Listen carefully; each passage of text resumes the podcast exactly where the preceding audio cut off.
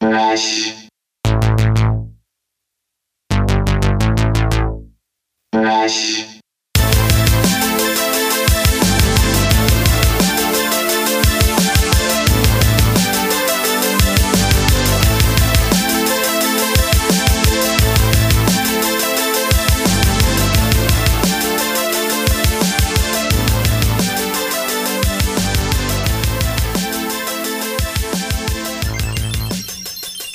Hey gang, Mikey P here. Welcome back to another episode of We Speak English Good. Today's guest is, or are, I think it is, is, are. Today's guest are, shit. This is what you get for half-ass going to college. Today's guest is Ben Cohen and Sam Waldenberg these two artists make up the heavy color. I don't know if it's the heavy color or if it's just heavy color, but I'm pretty sure it's heavy color. But I'm going to describe them as the heavy color. All right. Nice and confusing. Heavycolor.com is where you can find these guys. That's H E A V Y C O L O R. Their music is a very dense, um, hip hop, uh, sample based African drums type stuff. Um, you know, sample heavy. Although their new stuff is kind of um, organic, the stuff that I heard. By the way, in the interview, when we're listening to the songs, I say we might cut away to something new. Well, I forgot to contact Ben and get like a sample from him, so there won't be anything new, but um, I will play something off their previous release. Uh, um, let me see, what is this called? It's just the self-titled Heavy Color album. Uh, let me read the description they got on their Bandcamp, anyways. Heavy Color is a live beat making collective based out of Toledo, Ohio. That's where I'm from. Heavy Color creates ether- ethereal, oh my god, ethereal bass heavy soundscapes with live percussion, MPC mashing, on the fly sampling, vocals, and synthesizers. Combining a soulful electronic haziness with the organic textures of African and Latin percussion heavy music. So that is their official description on their Bandcamp. Now, a little history. I used to know these guys from back in the day, although they don't really remember me because I was probably fatter and louder and more obnoxious. Um, but that's okay. Whatever. I've I don't deserve to be remembered because mostly I was an asshole. So that's fine. Um, but these guys were always a staple in Toledo, the Toledo music scene when in my generation, I guess, when I was younger there. They still are. Um, they had a couple bands called the Anti Villains, which we talk about. Uh, which we talk about, and also Drive, which is a high school band that they were a part of, which we talk about. Um, so I, I knew their music. I was a fan. And so I, when I knew I was going back to Ohio, I reached out to Ben and I set this up. They're very gracious. They gave me plenty of their time, which I'm very grateful for. Uh, really open cats. Uh, I got to see their rehearsal space, which was amazing. Um, it was this old warehouse on, um, on like kind of downtown, outside of downtown, kind of heading south Toledo, right by the right underneath the high level bridge, kind of, which is a big blue bridge in Toledo, if you're familiar with that. Um, but it's this like crazy warehouse that just has like tubes in it, and um, but they have these spaces that is their studio. I, I just loved the whole vibe of the place. I loved just I, I was I I, did, I I didn't know where the place was. It's very just this broke down looking warehouse that they're just sort of fixing up and turning into their studio. Loved the whole vibe. It was awesome. Um, so I got to sit in and check out their studio. They're showing me some new music. I got to check out their equipment, the stuff that they're using And I think we talk a little bit about that in this too. I'm sorry, I keep sniffling. I am cold. I am freezing because um, my garage is cold and it's winter in San Diego, Southern California. And um, it, even though you wouldn't think it gets cold here, it does. It gets very cold, like a desert cold. Plus, my house is an ice box because my landlord refuses to fix our heater. All we want him to do is fix the goddamn heater, and he won't, I guess. And uh, so that's that. Um, yeah, so this is an awesome interview. Uh, let's do a, a, little bit of business here. I want you to go to reinamystique.com. That's R E I N A M Y S T I U Q U E. Com. Sign up for the newsletter. Stay up to date on what she's doing in in preparation for the Great American Dream tour coming this summer. Also, get exclusive releases and um, you know get a, a, lovely newsletter handwritten by her every. I don't know if she's re- releasing it weekly or monthly. Anyways, also, I'll be playing with the lovely and talented Janelle Phillips out at the One Love Festival. And the One Love Festival, I, I think we're playing February. Oh, I should have this ready. Let's try this again. So we are playing February 10th, and that is out at um, at the One Love Festival in Long Beach. It's the One Love Cali Reggae Fest and that's from the 10th through the 12th at the Queen Mary. I, I don't know exactly where that's at, but I'm sure a couple Google searches will find it. Um, Janelle Phillips, the band I'm playing with, will be opening up the stage, the main stage. I don't know if there's more than one stage, so the main stage. And uh, we're going to be joined by other awesome artists such as Slightly Stoopid, Soja, Stick Figure, Fortunate Youth, Hirie, Fishbone, The Expanders, The Aggrolites, Through the Roots, Simpkin Project, Inna Vision, Arise Roots, Quinto Sol, I Tell Vibes, and White Glove Service. So that is a full day of awesome mu- uh, music. Uh, Saturday has Rebelution, Iration, The Green, Don Carlos is on that, War's on there. I'm just kind of going through here. Josh Heinrich. Um, yeah. And then we have on Sunday the Dirty Heads and 311, J Boog, Steel Pulse, Long Beach Dub All Stars, The Dog Pound, Mike Love's on that, Iya Terra, Aloha Radio. So lots of good stuff going on all weekend. You got to check out those things. They got three day passes, one day passes um, pretty cool. So Janelle will be starting at 12:30. So we're opening up the show there. So come check it out. It's gonna be a great show. Also, Skinks Roots Project. I will be playing with them up at the California Roots Festival, and that's May 26th, 27th, 28th. I believe we're playing the 26th. Um, awesome lineup there we got uh, the Dirty Heads, Jurassic Five, Thievery Corporation, Nas is playing.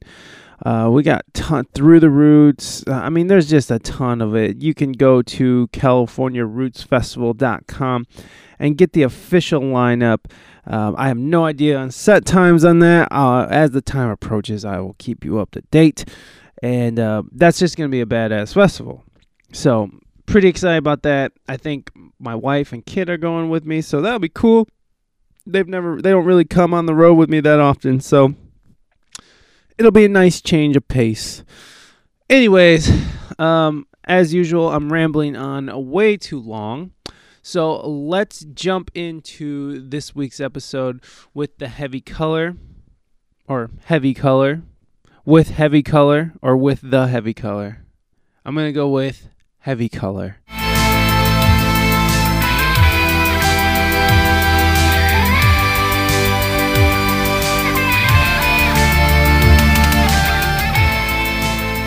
With the Rhodes, you guys have any plans on, or do you? I mean, because you're the one who has. Well, I guess you both have to carry that shit, but um, do you plan on uh, downgrading the Rhodes at all?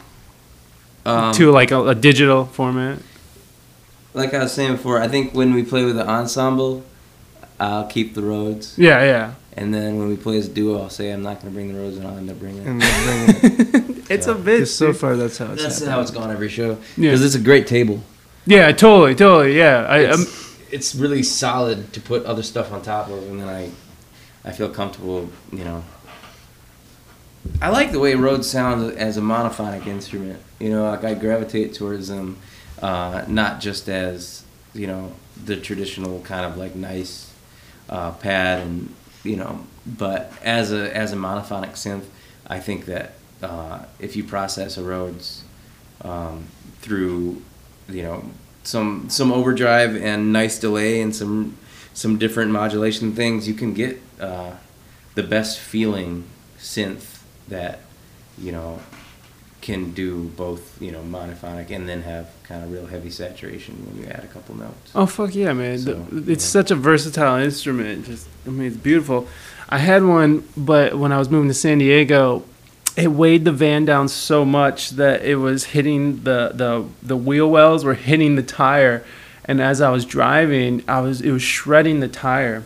Mm. So I had to leave my fucking Rhodes behind, and then I never just I just never came back to get it. And then I needed money for probably for drinking, um, and uh, I had to sell it to a friend. So I've I've always had my Nord, my Nord Electro too, but I mean. There's nothing like the real thing, baby. How much you sell it for? Five hundred bucks. I mean, it's not. I mean, honestly, if you- like an unusable or unmanageable Rhodes across the country, who knows in what shape? Five hundred bucks is not great, but you know, it's not nothing. Right. Well, I mean, it came in handy. I, I was able to pay rent There you go. and go to. Oh, I think I was going to San Francisco too, just to sort of be an idiot. I have a hard time selling equipment for anything that's not going to also last as long as equipment. Right. So we end up with a ton of stuff. Right. yeah, Do you do you end up do you, do you end up like having like electronic graveyards where it's just like Uh, broke stuff? I mean, we walked through two, one of them, and there's two more in this space. And Uh, it's not even just broke. It's just, I mean, it's broke.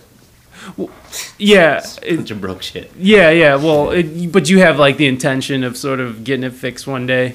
It's Some of it, and some of it, just at this point, has no value to anybody, and uh, then we can't get rid of it. Yeah. and now it just sits and collects. Stuff. We have sold some stuff that we don't use anymore, um, but I find an excuse for pretty much anything that's not like pretty low on that gradient. Yeah. Yeah. You know, um, I'm like, I'd rather have this thing for you know. I mean, I guess I'm looking right at Perfect that like example. octopad. This right here. So I took this Yeah. in this last week. and They wanted to give me twenty five bucks for it. It, it's broke. No, No, it works. we use the it. New, the new one is three seventy five used. You can load samples on that. no, You can't load them. Oh.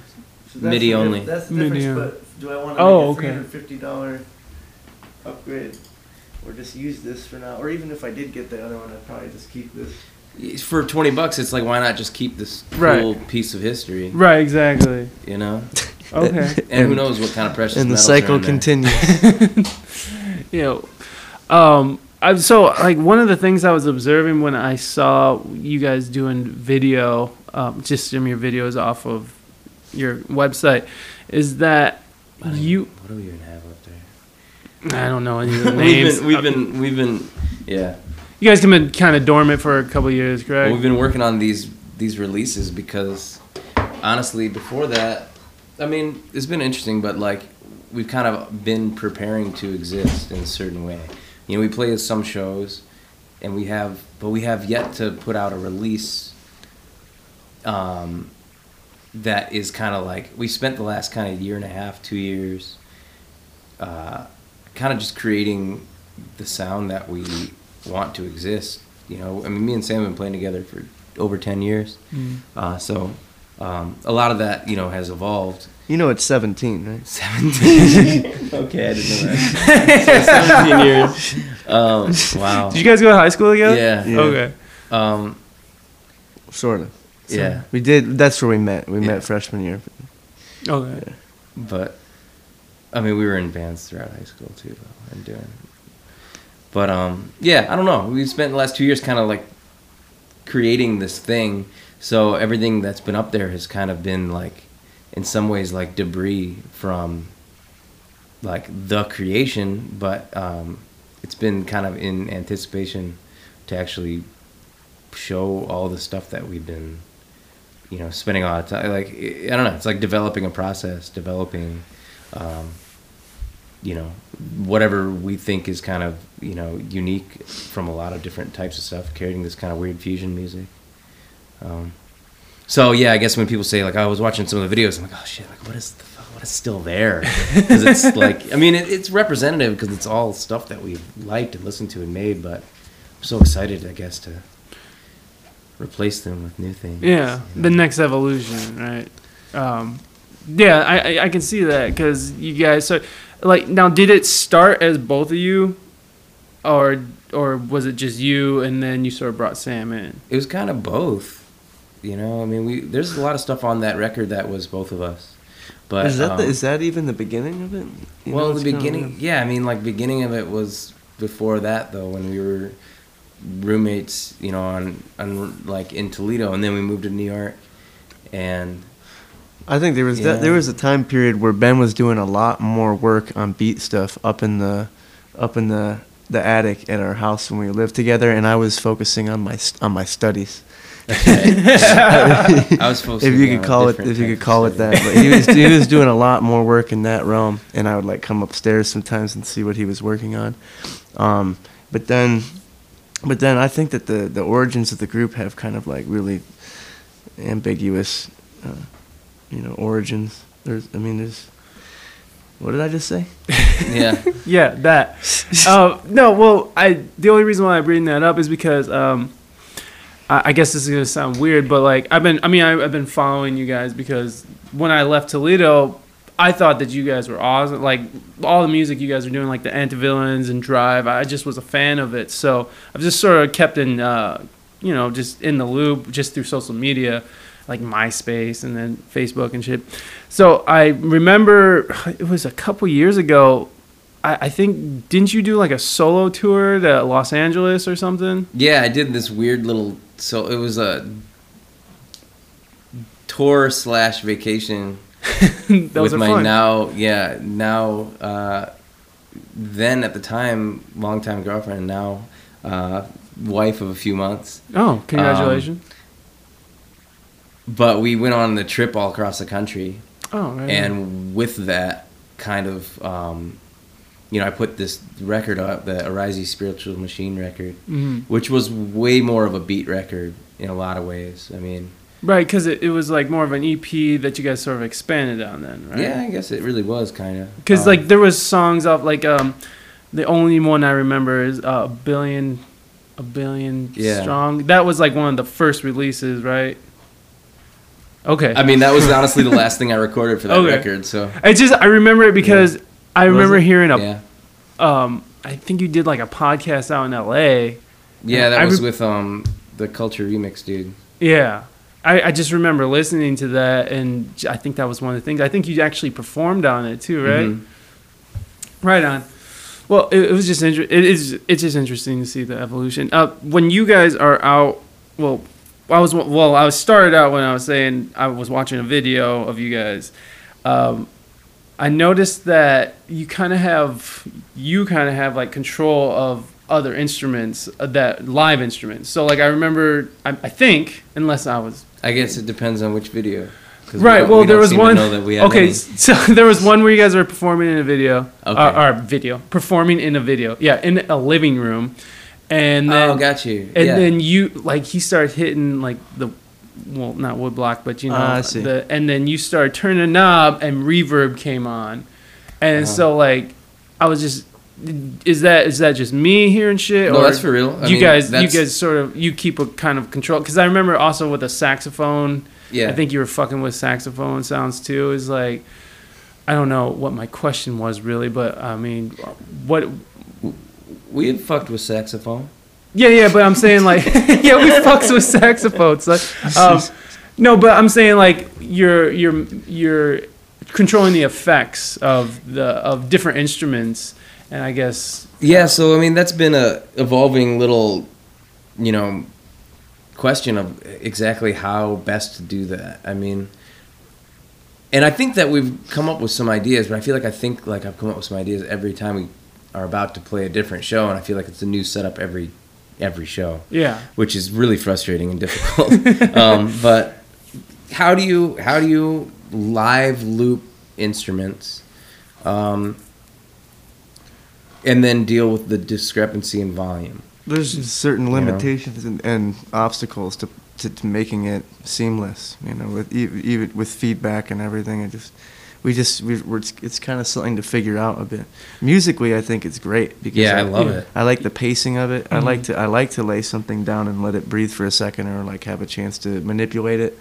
And we, we definitely like to use the live instruments, um, like to, for the for the tones and just the moving air, you know, the vibrations, but also because of I think it has an impact on the way that you kind of visualize the music, the the pacing of it and stuff. Yeah, totally. And and so like I guess I was just interested in as opposed to like you controlling um like almost every aspect of it as opposed to having like the drummer just sort of click on his own stuff and like the I think that's what we're moving to. Yeah, that's what you're moving to. I mean, yeah, like ideally, I mean, it, that's just the deal, though. It's like when we have such short, when we're playing like these shows that are uh, shorter setup time, it makes sense in some ways to have just one centralized space to just send a few microphones to. Right. Um, but if you're in a space that's small enough, like a living room, like there is a huge noticeable discrepancy in like the the the snare that you're playing. Like you can't like you couldn't necessarily like loop a kit or something. Mhm. You know what I mean? So it's like deciding like okay, so we can maybe just loop, um, you know, rim shots or shakers and stuff. But then you're playing a shaker in a room that's small, and then all of a sudden the shaker's gone. Then you have this like, you know, Ghost. a yeah recorded version of a 50 you know on a whatever a 57 and all of a sudden you get this like kind of like whatever representation you know Right, right. so like that that volume discrepancy and that air discrepancy of the live versus it's been very difficult so then we go back and forth like oh well gosh wouldn't it be cool to um, you know potentially just perform straight live instruments and just have almost like a you know one thing was like the concept of like a like a percussion recital is what I kept thinking of like you know a percussionist recital. They have like essentially like they're like very simple little backing track that is like almost like a woodblock or something. Mhm. and then they're playing counterpoint to that and then maybe somebody else is doing counterpoint to that. And it's like this little ensemble that exists but what you're doing is intentional the entire time through um, it's so easy i guess to get lost in the infinite possibilities of effects and looping and doing all these things that it's easy to not have everything make um, as much of a difference or be so intentional. So in some ways, you can be more intentional with way, way, way less. But um, But has uh, has our live performance reflected that philosophy? no, not yet. But but at the same time, that's where I think the ensemble versus the duo show um, is going to reflect because ensemble. Let's just go in there. We got enough people. We can just play the music, and you know, we can play the drums. I can play some keyboards. Get a saxophone player we can fuck with. and, uh, you know, and it's like a performance, like a band. Yeah, yeah, And then as a duo, we should just we forget that, and then we play with um, actually just. I mean, yeah, like having a table for a percussion that we can loop and make a bunch of soundscapes to, and that's that thing. And just trying to separate the two, I think, is the difference. Yeah. So yeah, we do we do live looping with different instruments, and it's a pain in the ass. yes, it, it is hard. Um, yeah, that's pretty intense, man. Um, uh, don't. I'm not being rude. I just have some stuff written down on my phone here. That's so cool. I got a chess game going. Don't say- Well, I don't actually have it going right now. He hasn't made a move all day. Oh, pussy. Well, Um, so what's the what's the what's that synth that I see in all your videos? But I think it's that one. Which- What- that one that's sitting on top of that bass cab over there. I broke it. Oh, fun! Another broken instrument. No, that one's okay. It's it's a great control. It's just a controller. Though. Oh, it's just a controller. What controller. we use right now on live setups, Rhodes, this move, The that sub. Juno. Oh, okay, right on. Yeah. That Oh. thing is that thing is cool, but yeah, we just got this thing which we're really excited about. Uh, Yeah, We're unveiling some uh, awesome instruments no, here. don't plug that. Is that an original Juno or? Oh, okay. No, that's what I told you. That wood's coming off, which sucks. But it's old.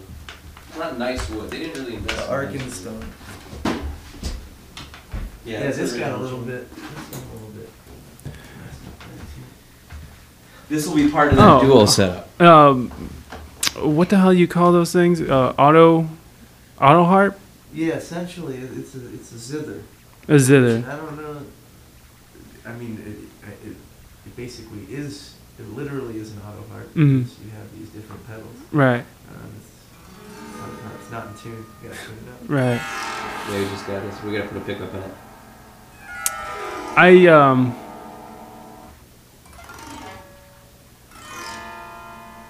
So Needs some work. it needs some work, but it's pretty. It comes in a little case. yes. And we're going. We're gonna strip everything. We're losing the Rhodes. We're losing all Ableton. and we're- and just auto harp. that's Just- Well, we want to do auto harp, percussion melodica. instrument, that thing.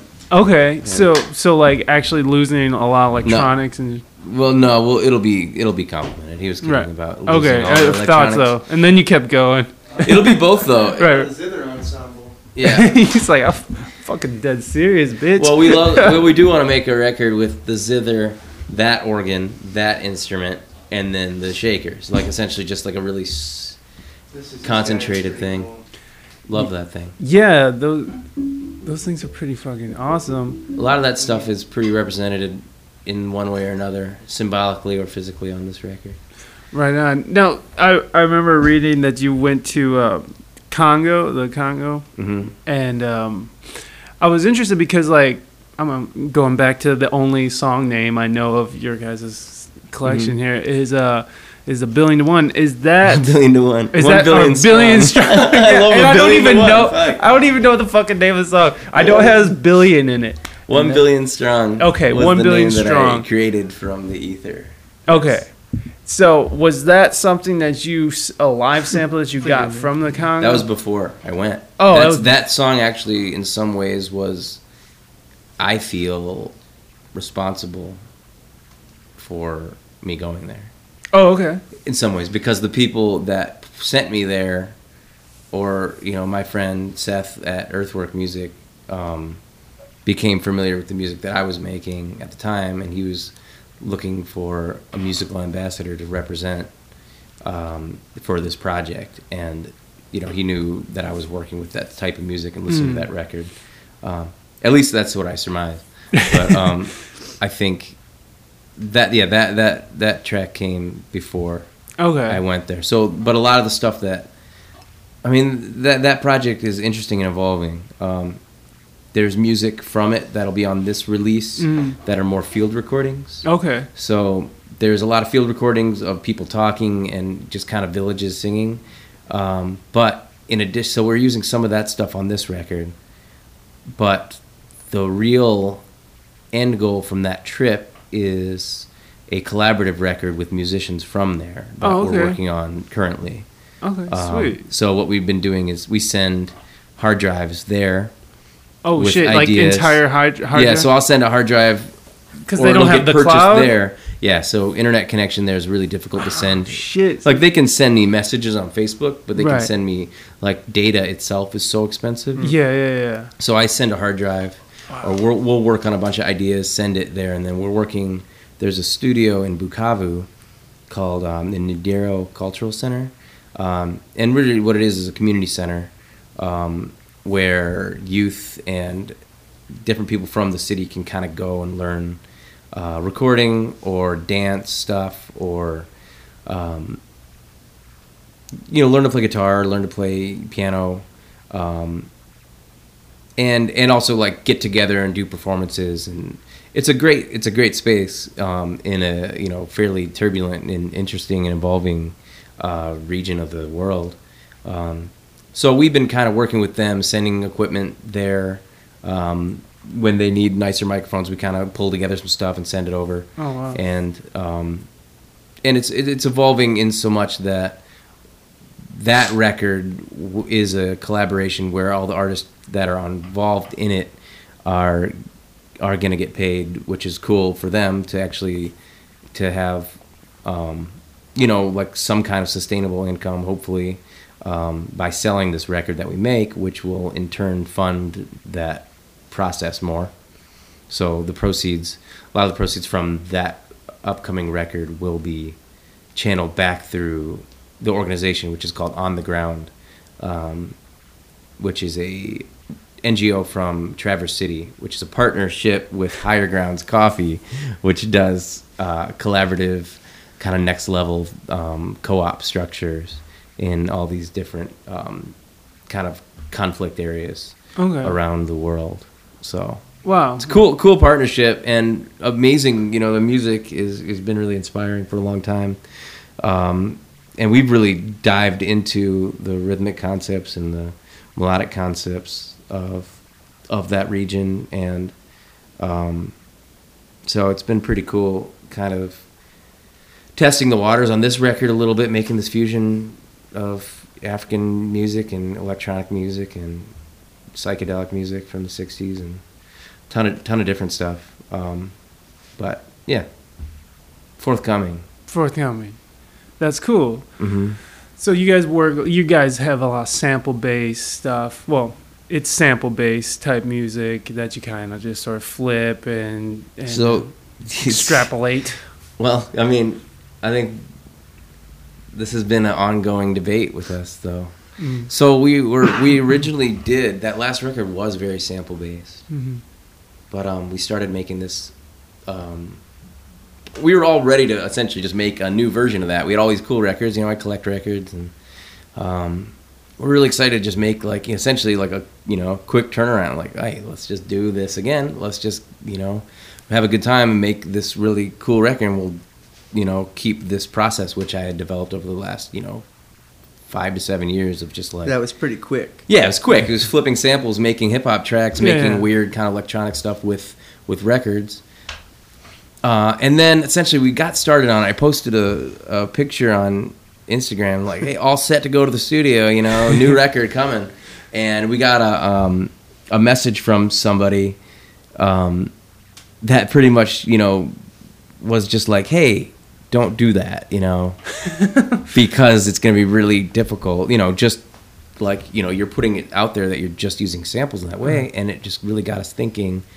Shoot, like maybe we really need to rethink our process, you know. And I've already been really thinking a lot about, you know, like just rights of like what is it to you know reappropriate music or reappropriate samples and you know we on that last record we used a lot of stuff from around the world and i don't necessarily know everything that they're saying you know lyric wise and it felt like really um it felt not um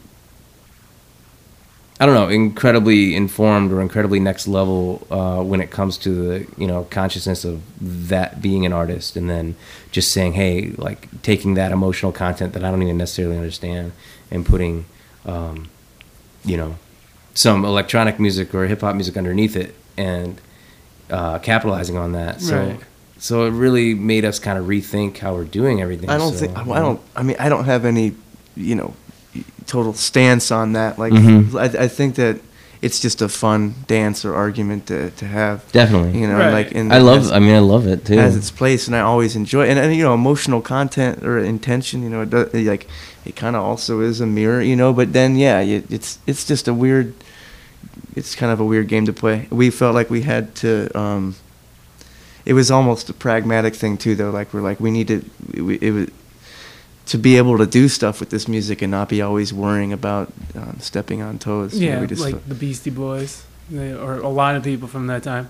And I actually listened to Paul's Boutique all the way through awesome. the other day or a couple weeks ago. I was still in San Diego, but um, I was like, God damn, this shit. Like, how did they even make money? How did like you know like because I know there was a big lawsuit over that So I mean, it, it, it was a great concept. It, it is a great concept to just sort of like take from others and sort of make something new out of it. But yeah, I guess what you guys were saying is like a interesting conversation to have when you know other artists want to kind of get their piece of that, especially artists from countries that um, you know that are, are from poor countries, third world or whatever that just sort of have this music out there and then you're taking it and putting it out there as something new and it's good music. I'm not trying to shit on it, but it's it's cool. Do you study like the um do you study the African beats or like the Latin beats and stuff like that? Is that something that you sort of have been taking on? You know, I I I would like to take it a lot further. I'd like to really study with someone, or or at least just get kind of get my shit together uh, to be prepared for that.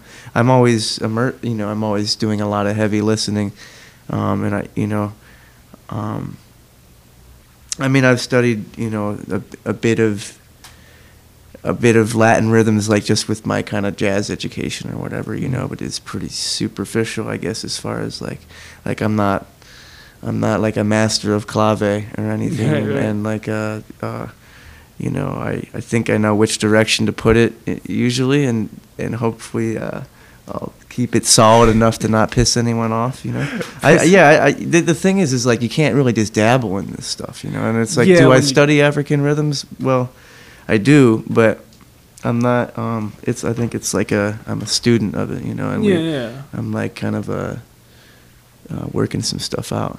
That's cool though. Yeah. I mean, it, I think uh, as long as it comes across legit, or at least um, as long as that energy's there, you know that Well, whatever I think that is. I, yeah, yeah, that's that's uh, right on. I think that as far as the energy being there and it feeling legit comes a lot to do with. Uh, it has a lot to do with like the, um,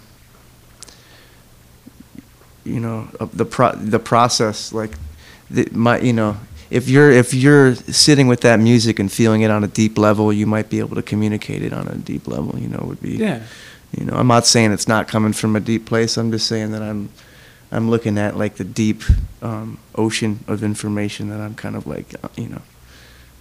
So yeah, that's a journey that I'm excited to kind of be on. for sure, man. You guys moved to New York for a little bit. Mm-hmm. What? I, I was actually curious. This is one of the things I was curious about because uh, you guys are obviously talented and like, and I'm not trying to shit on Toledo because I, you know, I'm from here. I mean, I used to shit on Toledo a lot, but now that I've been here, been gone, come back, I, I actually dig what's happening here. But like, why did you guys come back, or why do you guys find yourself staying in this area? I mean, when I mean, I know the internet sort of allows you to branch out, but like when you could go to like New York or Los Angeles or a bigger city and sort of uh, try to expand from there. I think you know both of us probably have separate reasons and similar reasons. Um, I mean, I had to, I moved back here because I definitely felt a calling to be back here. Um, you know, there was some family stuff going on that I needed to immediately come back here, but that kind of just was solidifying um, the feeling that um, I needed to be here. Um, you know, on the very most base level of Toledo, compared to the Midwest, I mean, there, there's a lot to be said for the region that we live in. There's a really amazing music scene uh, happening here. There's a music scene in Detroit and in West Michigan and Northern Michigan too that we love to be part of, and um, it's a pretty inspiring place. There's a it's it's a more of a um, holistic view of what it is to be a musician in some ways. Um, and you know it involves a lot of a lot of community kind of activism and it also involves a lot of cool dinners and uh, you know i mean i don't know maybe it's more of a hippie thing um, But that's than, okay. than new york or la but but at the same time um, you know we can live here in toledo and we can come to the studio and work five days a week you know and then teach music and um, do experimental art projects, you know, and um, and do that for our, our living, you know. Yeah. And we don't make that much money doing it yet, but at the same time, that would be impossible. I mean, I lived in New York, and it was like a constant constant hustle, and that's cool. But there is something to be said about easy access to nature, you know, and there's better nature. I'm sure. I guess you know you could say better nature. There's, there's better access to nature. more of it. you know, more access. but but the fact is, you know, I think um, we're in pretty close proximity to some of the most beautiful nature um, in the country. You know, which is the coast of Mi- Lake Michigan. You know, Yeah. and the dunes and um, and then the UP and. And we're also a center. We're really close to Chicago. We're really close to Detroit. Mhm. You know, and Cleveland's right there. And- New York's like 12 hours away. It's and- eight and a Not- not half. even, yeah. Eight and- oh. But um, the last time I went, it lot took us 12 than hours. the UP, really, yeah, or at least a bit. the UP is twelve hours. Yeah. But at the same time, it's just it's a good space. But there is an amazing community here. Toledo does have like a cool, uh, a cool thing and has a way of supporting itself in in a way that's kind of hard to describe. I think to outsiders. Yeah. I think people that um, live in some of these Rust Belt cities that kind of evacuated and in some ways and now are repopulated in this kind of um, post-industrial space. Um, I think a lot of the same cities kind of have a similar understanding. Yeah. We're close to Pittsburgh too. Pittsburgh's Yeah. really pretty, and Pittsburgh so is Cincinnati. a yeah. Pittsburgh took Mhm. a dick, man. Like fucking like all these cities, like um, just this post-industrial thing that we're living in now. Well, that's what I was interesting about it was that over the last ten years since I've been coming back. Um, I mean, I think like everywhere, everywhere I go, it seems like everybody's sort of bringing in this community thing. You know, like everybody's sort of like starting to get the picture, and music's getting better. I feel like not mainstream, but like when you go to these cities and find out, like you know, people are making these little, um, I don't know, out of the rubble, they're making the you know a garden. And what I love about Toledo is that every time I come back, I see more and more people like I mean, just like the handmade Toledo thing. You know, I'm talking about in Adams Mhm. and just people. Um, um, I remember a couple years ago I was here. Uh, I forgot his name, last name, but Jerry had this art space over by the Mhm. Toledo uh, the farmers market. It was Bozart's. Yeah, we're Yeah. right next door to the there. farm. Yeah, it. I thought that shit was amazing. That was, I one like, of our first shows with that Bozar. Okay, was that that spot? Mhm. So I mean, like, I, I, I really like, I really like what's happening with these other cities. I mean, even in San Diego, like the the music scene to me when I first got there wasn't as um, lively as it is now. Now there's a lot of cool stuff going on, and people are sort of doing the same thing. But San Diego, I mean, like, fucking, it's starting to get crazy out there with just pricing and living. Um, We got a little ways here to go before it becomes unaffordable. to Right, exactly. Because there's a lot of space. Yeah, exactly, and that's what's that's what's cool about it too is like you're saying you can actually afford to live here, create, and uh, like get by on just being an artist instead of having to be like I gotta go work this nine to five, and then uh, afterwards I'm tired, but I'm gonna try to get music done. It's like now in a place like this you can really get into it. That's not to say it's not extremely difficult for a lot of people here. This is a really, it definitely is like that's like we're really fortunate to have that ability. Mm. But there's some, um, I I think it, there there is still like a pretty harsh economic reality here. Oh, yeah, and totally. in Detroit and all these other spaces. Um, you know, we're we're fortunate enough to be to have some roots here that there is a really supportive arts community and um, you know a supportive entrepreneurial spirit that is possible but it's also a pretty tough city to be um, i think so i think it's uh, irresponsible to point kind of like paint a picture that like toledo is some like um, you know bohemian haven that you can come here and Right. live and be an artist Yeah, because it's it's really not Yeah. that easy i mean public transportation is difficult Yeah. uh, you kind of do have to have a car to get around. A lot of these cities are like that. So I think that there's there's definitely pros and cons, and we just happen to be extremely fortunate in that way, and it's it's like good to remind ourselves of that because it's not the case for a lot of people. Oh, definitely, man. Definitely, yeah. Uh, why do you find yourself back here, Sam? Um, Instead of just going Yeah, somewhere else? I- I mean, because that, I mean, like, because honestly, that's what I did. I was like, I can't be here anymore, and I fucking dipped. But it took me like ten years to actually get where I'm at now. Like just this last year was fucking the first year where I was like, oh, I'm a musician. I'm living off music. I'm teaching. I'm doing what you know, running program, whatever it is. I'm not working in a cubicle anymore because fuck that. That's prison. But you know, like that worked out for me. But same goes in San Diego because of um, because you have a high price of living. It's like the artists suffer there, and and these little communities get sort of pushed out, and they're getting gentrified, and uh, everybody's getting priced out. But what what sort of brings you back to Toledo? Uh, I lived I lived on the Big Island of Hawaii. Well, first of all, after New York, I just I had, had I knew that I needed I wanted more sp- like time and space than that. You know, it was just Mhm. kind of like it, that was stressful for me. Yeah, Um, being there, I, I just, space. Yeah, yeah, some some space in the time. You know, it just it just felt everything was claustrophobic. How bit. long were you guys there? I was there for about a year. Ben, maybe I was there for like near four. Four years, fucking hustling. And, was it four? What It was part? like three. It was like the better part of three into four. Uh, what uh what part? What borough? Yeah. We Uh, in we lived all over, yeah, Kensington. Yeah, we spent the oh, most time together. In we were in Kensington. Yeah. Yeah. South South Brooklyn, like south Okay. of the park. All right. Um, so after that, I just like kind of had it with that dense of an environment, you know. Um, and then uh, we went to Hawaii. My girlfriend and I, and we were doing some. We were just gonna go for a few months and do some farming. And Were you woofing?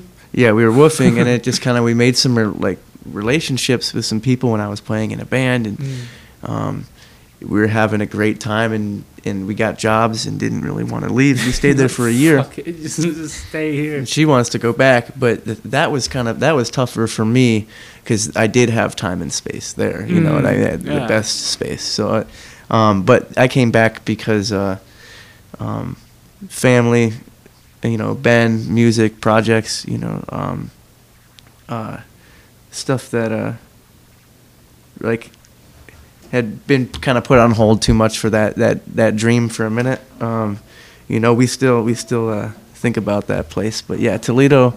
Leaving leaving that environment and coming back to Toledo is like okay, if I'm here now and I'm doing this, like I really want to go go for it with these projects, you know, and like make the time count, make the energy count.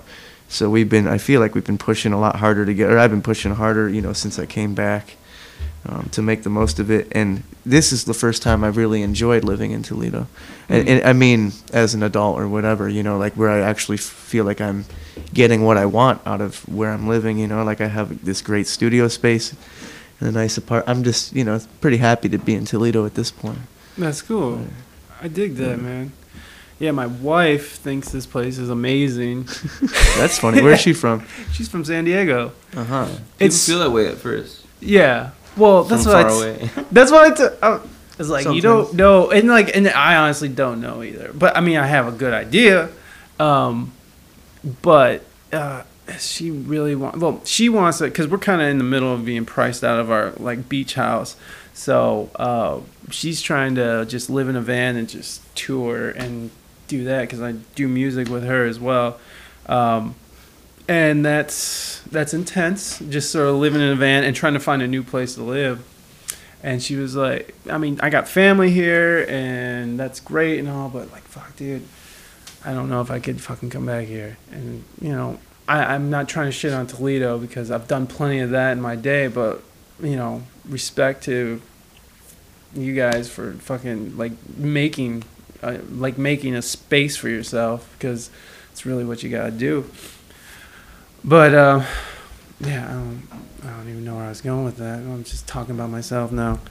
Um, I was, I was gonna say um, the other day I was sort of uh, I fucking took a heroic dose of fucking psilocybin because I'm trying to figure some shit out, and I thought that would help. It helped a little, but I was sort of like anticipating this, you know, conversation. So I sort of put on the fucking heavy color album on Bandcamp and just fucking wow, that shit. Um, let me see the visuals. Okay, first let me talk. Okay, I don't know if this is the last song on the album, but it's not really completely rhythmic. It's more of just sort of sounds like it's just building and building and building. And I had my like stupid Bluetooth headphones on, and I remember going and taking a piss, and like it just kept building and building, and like I'm peeing. And I felt like I was peeing off the side of a cliff, staring down into a kaleidoscope uh, swirl of, of piss and water. Um, and um, yeah, that was just one of the things. The other thing I noticed is that the soundscapes are so thick and there's so much to get lost into. Um, just, just even if it's just like a woodblock effect that gets delayed and it just sort of fades out and something else kind of comes in and or there's a song where it kind of like turns into like a bit crush sound and it just like pile drives you into the ground and uh, i'm just sort of explaining the whole experience as i can remember so you guys can sit there and take it however you want. Um, there was other parts where i felt like i was in like a, a cave of sound and uh, i'm doing so bad i'm so bad at describing but, but like how do you describe fucking you know these kind of things um, I don't know. It was a really interesting experience. Um, I mean, like your your guys' music is is psychedelic purposely, correct? Like, I mean, you're, I mean, that's part of the whole thing, right? Like, this is you're creating an experience for that kind of. You're trying to elicit that kind of emotion. That's correct, right? Uh, yeah, I don't know. I I guess I don't. When I like think about it, I don't. Um, I think I've always been interested, at least in immersive, immersive experiences, Yeah. regardless of, um, you know, putting a psychedelia tag on it. I mean, immersive art in general. You know, uh, I like things to. I like when you lose perspective. I Mm. like when it's difficult to, to, um, to have To take your your expectations with you. in some way. I mean, like I don't. Somebody asked me, you know, Yusuf, uh, who did the. I mean, well, he didn't. I guess he he was the one that we we were. He was on the first record, and also we were able to use his painting for the first record as the cover. Mm. The other day, he asked us, you know, he asked me like what you would um, associate the music that you guys make uh, to a painting, um, to an era of like visual art or painting, you know, and in addition to a few things, one of the things I was I really liked to think about was, um, in some way, when when Monet talked about making that water lilies series, a big struggle that he had was, or the thing that he was really going for was, um, the lack of reference of like up down or essentially you were it was yeah, it was just lack of point of reference. So I, I just really love that immersive idea of of um, yeah, I don't know if it's like it's not necessarily just zoomed, but there's just there's no horizon, you know. Um, so I don't know. I mean, I, I, I certainly like immersive artwork. I like visuals and I like um, you know music that is multiple layers deep. That like you were saying. Right, soundscapes, Yeah. creating the soundscape. Um, you guys also do uh, uh, visual art too with your performances, correct? I Mhm. think I saw some stuff. What what brought that on? same kind of thing. I mean, it makes sense to me to observe and participate in a live setting um, in a way that you can kind of like back in the day. It was really fun. We were doing stuff where you would put like a projector in the front of the stage and like a screen in the front of the stage and in the back of the stage, so you literally couldn't tell where the front of the stage. It just was one big block of visualization, you know and I like that lack of point of reference. So you can look at it and feel feel um, okay with surrendering yourself to maybe listening deeper or participating in a certain way. Um, I think that's difficult to do when it's so transparent sometimes. I mean, it can be really amazing if you're doing extremely transparent music, like we were talking about. Like if you're if you're playing, uh, you know, a traditional instrument and you're playing something that's very very like intentional. I think that you know you can have a very transcendent experience. But um, if you're doing electronic music in a certain way and you it requires uh, spectral full spectrum, you know, it needs it needs the frequencies in bass, and it needs uh, the setting and the mood. And I think that projections uh, help people kind of get there. Maybe Right.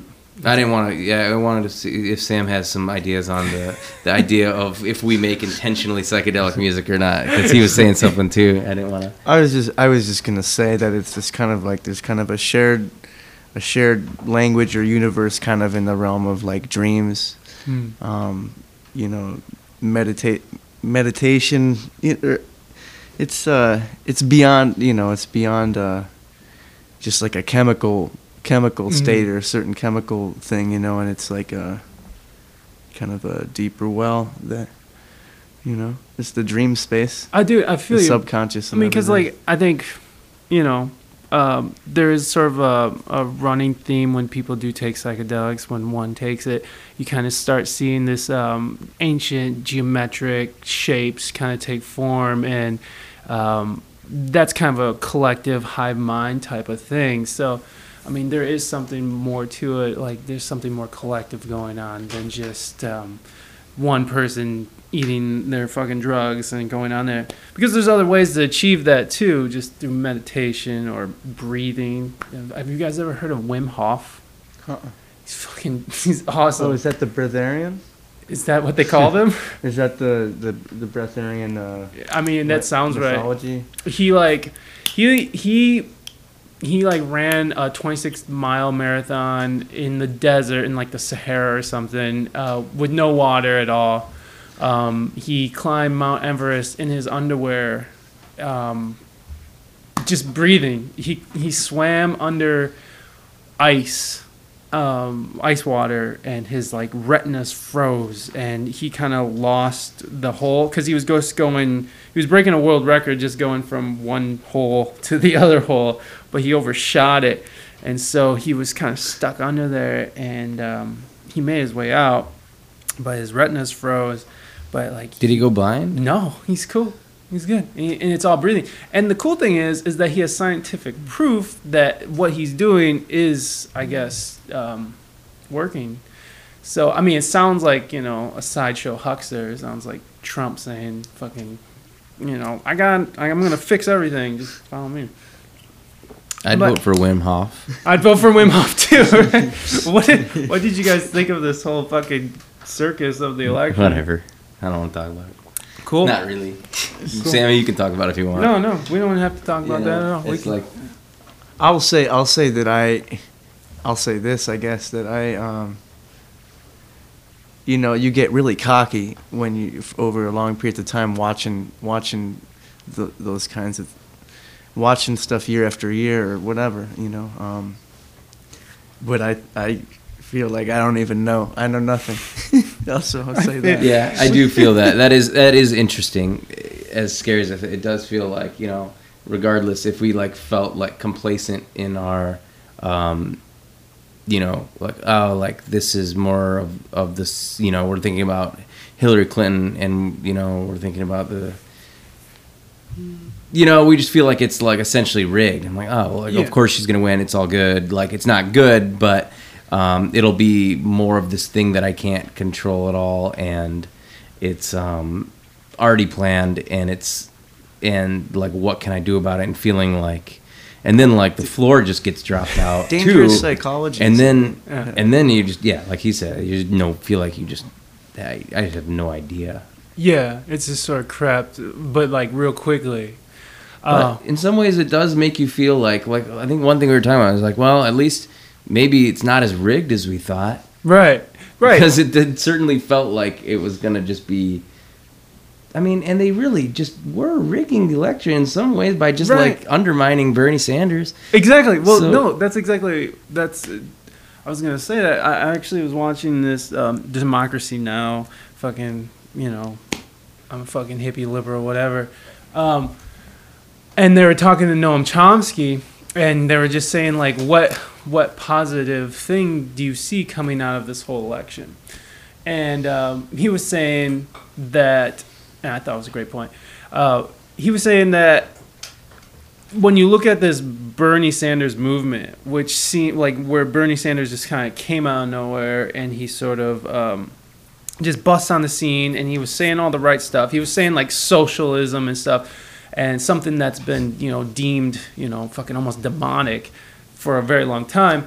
Uh, when you're using words like that, rhetoric like that, and you're getting people behind you and, and you're making sense, um, there was a huge movement for that. And then, like you're saying, the shenanigans of the uh, the DNC sort of uh, uh, sort of shot him down. So he was saying the positive thing about that was that there is a, a, a large group of people who are trying to do some good or who are behind a, a real change, uh, but instead, you know, the rednecks fucking won, I guess. but whatever. I'm not gonna shit on Trump supporters or whoever, but it was a weird thing. We kind of went deeper into that than necessary. That's okay. It's hard not to. Yeah, well, it's it's gonna affect us somehow, right? It's already has. yeah. Right, and and like you know what's interesting is like just talking to friends from here is like it's like Ohio was so far into that Trump shit, and I and I was driving over here on Collingwood and I saw the they Mm-hmm. still have the Trump Pence thing of like why is that even still there? Well, they're bragging. Yeah, But um, exactly. Toledo is is predominantly a extremely democratic space, Yeah, like it has been for a long time. but uh, a lot disenfranchised. I mean, I mean, because when you think of Democrats, you think of the working class, and like Mhm. um, working class kind of got the shit shit on here because of the Rust Belt and the you know the situation. I guess we just, I guess just um, Yeah, how we voted yeah, for the last multiple decades has always been like extremely Democrat here. Well, yeah, but that's the, that's kind of the thing though too though is that you it was Well, here we was all a still it still bit- was the case though here. Maybe maybe the the majority, but it still was like this sort of a just kind of a different things were kind of popping up, you know. It was interesting to see. like what? Like what kind of different things? Oh, just people's behavior, what they wanted to talk about or not talk about, and Mhm. stuff like you know, just The silent majority. yeah. There was, it was I don't know. It was, I saw those signs when uh, when he was doing his like I won speech. Trump was, and I saw those signs. The silent majority. I was like, God damn, that is like those so- are all scary words. Those are scary words, and like as someone told me that that's from the Reagan era, that this silent majority of people who are just like, you know, they're they're not saying they're not showing their cards because they know they're gonna get shit on, you know. Anyways, we don't have to talk about this anymore. Uh, that's a it's a discouraging fucking topic. Um, what's up with the anti-villains, man? You guys released a, a single not too long ago, right? Yeah, we we've been working uh, for a decent amount of time. It's, it's uh, gosh, we have a ton of material, a lot of material we really love. Um, How long has it been since you released that first album? that was 2011, 2011. 2010, something like that. Okay. Yeah, um, but we were working on that one for a long time too. So And you recorded that with Chris? mhm, that was in that was here in town. Then this one we recorded in Athens with a guy named Josh Antonuccio at Three Elliott Studios. and it sounds great. We just kind of, um, due to so many things that were happening in our lives, um, you know, a lot of family stuff and some health issues with my family and um, transitional stuff between like having to all of a sudden run a restaurant and doing a lot of things that kind of just like detoured us a little bit. You so were that running. record, A, you were running a restaurant. me and Sarah were. Oh wow. So what? Where at? in Bowling Green, Oh, okay. I think I remember seeing something. and we loved it. I love, I love, I love making. Were you cooking? Yeah, we took it kind of far. Oh, cool. Um, it became kind of serious for a while, and we loved it. But at the same time, it got to a point too where you couldn't do that in music, and oh yeah, restaurant is Mhm. crazy. But, That's um, like Jesus Christ. The the amount of time you have to spend in that place. Uh, me and my wife were thinking about doing that kind of stuff, but yeah, it's a full time gig if you're gonna do it right. yeah, and we are like, fuck that. We're just we'll just, just do But uh, yeah, so we, you know, in that time, we kind of had that. We recorded this record, and then we it kind of just sat for a little while. oh, so it's done. We're, it's actually finished. being mixed now. Five songs of it, and we have another five songs recorded, and then we have probably another twelve songs that we love even more that haven't been recorded yet. But Oh yeah. I have a feeling that after these five songs come out, um, the process is going to be a lot more transparent, and it'll be a lot quicker turnaround.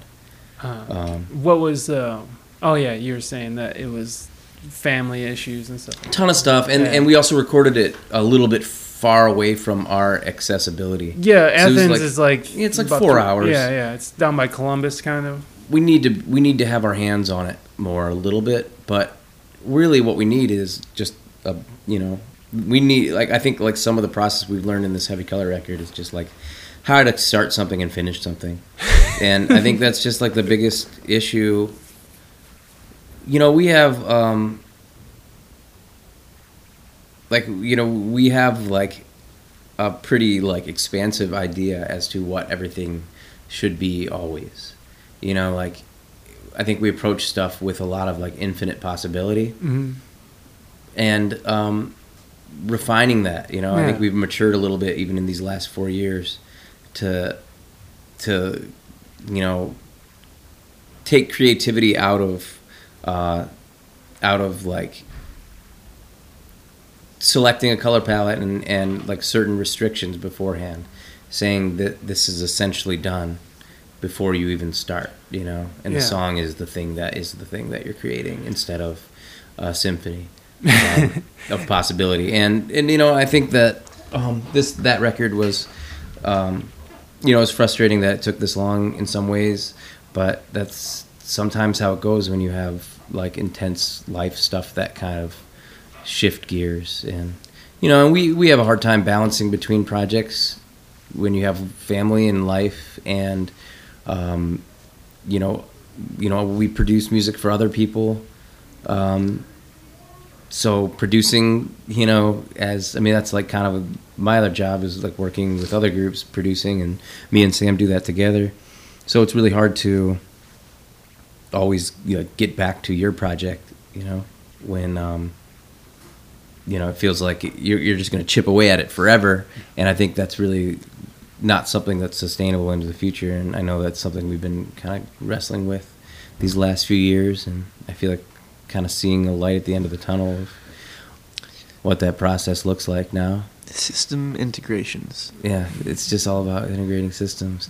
I think harp world is a is a, is a, is a good model. Yeah, yeah, we we've been really digging the the the, the, the quick turnaround stuff is inspiring because it doesn't have any weight emotionally on you as far as uh, like uh, these having songs and not releasing them is kind of like kind of like builds up this sort of uh, suppressive like you know like film that's like around your day you know or like your your consciousness you know? that's how i feel Um, so the quicker it is, sometimes it just is. It's kind of that much more satisfying. Kind of like you know, to the point where improvised music for a live audience is kind of the pinnacle. you know, because if you can if you can enjoy doing that and uh, and they're enjoying it, um, then that's like a really good instant moment of you know success and shared gratitude. Whereas if you're sitting on music that you're reinventing the wheel as far as the process for, um, and it's a five year process, then it, it's like the gratification's so delayed it's hard to it's hard to keep your momentum. But um, we yeah we're turning we're turning corners, so I I just think that uh, I think we'll have a lot more content to release a lot quicker in the future. That's yeah it. i'm pretty excited about that we have so much that we've just had yeah. It's funny in this heavy color record. It's like there's like a lot of stuff on there that has taken almost two years to create because we had to compose it and then go to Africa and get samples and then go work with you know a marimba player and then like you know percussion then then going doing drums and then coming back and editing and essentially with the heavy color record I think we kind of recorded a record before we wrote it. Um, you know we like we we recorded songs and then had to find the song in the song and that's a really difficult way to do things. Uh, it's like a constant like because we didn't have samples to use or we were using minimal sampling um, we had to create our own samples. And that in itself was a huge that took a long undertaking to create a library and a language that we were using to kind of create this record. And um, you know i think in doing so though we've yeah we have kind of created like a new baseline of like understanding that now it's it's easier to kind of look at something and turn it from nothing to something quicker because you're approaching it um, in that slightly different way where the where the thing that you gravitate towards maybe is the thing that comes first instead of the thing that comes last. It's interesting. You're saying that you're recording songs and then you had to find the songs within. Are you just sort of improvising sounds and stuff and then just sort of laying those down, or like? Oh, there's so much of everything. I mean, there's literally just yeah. It's kind of like what you were saying with the cave. Like it's like if someone went into a cave or something and there's a mirror in there, but it's like too dark to see, but they're Mm. trying to make out a face, yeah, and like sl- they draw a little bit of it, yeah, and then like they go outside and they get to look at what they drew, yeah, yeah. and then yeah. you go back into the cave Yeah. until you you end up with sit some on kind it of for sculpture. second. But it takes millions of years of evolution. Yeah. Right, that's how I feel like with heavy color record for sure. Millions of years of evolution.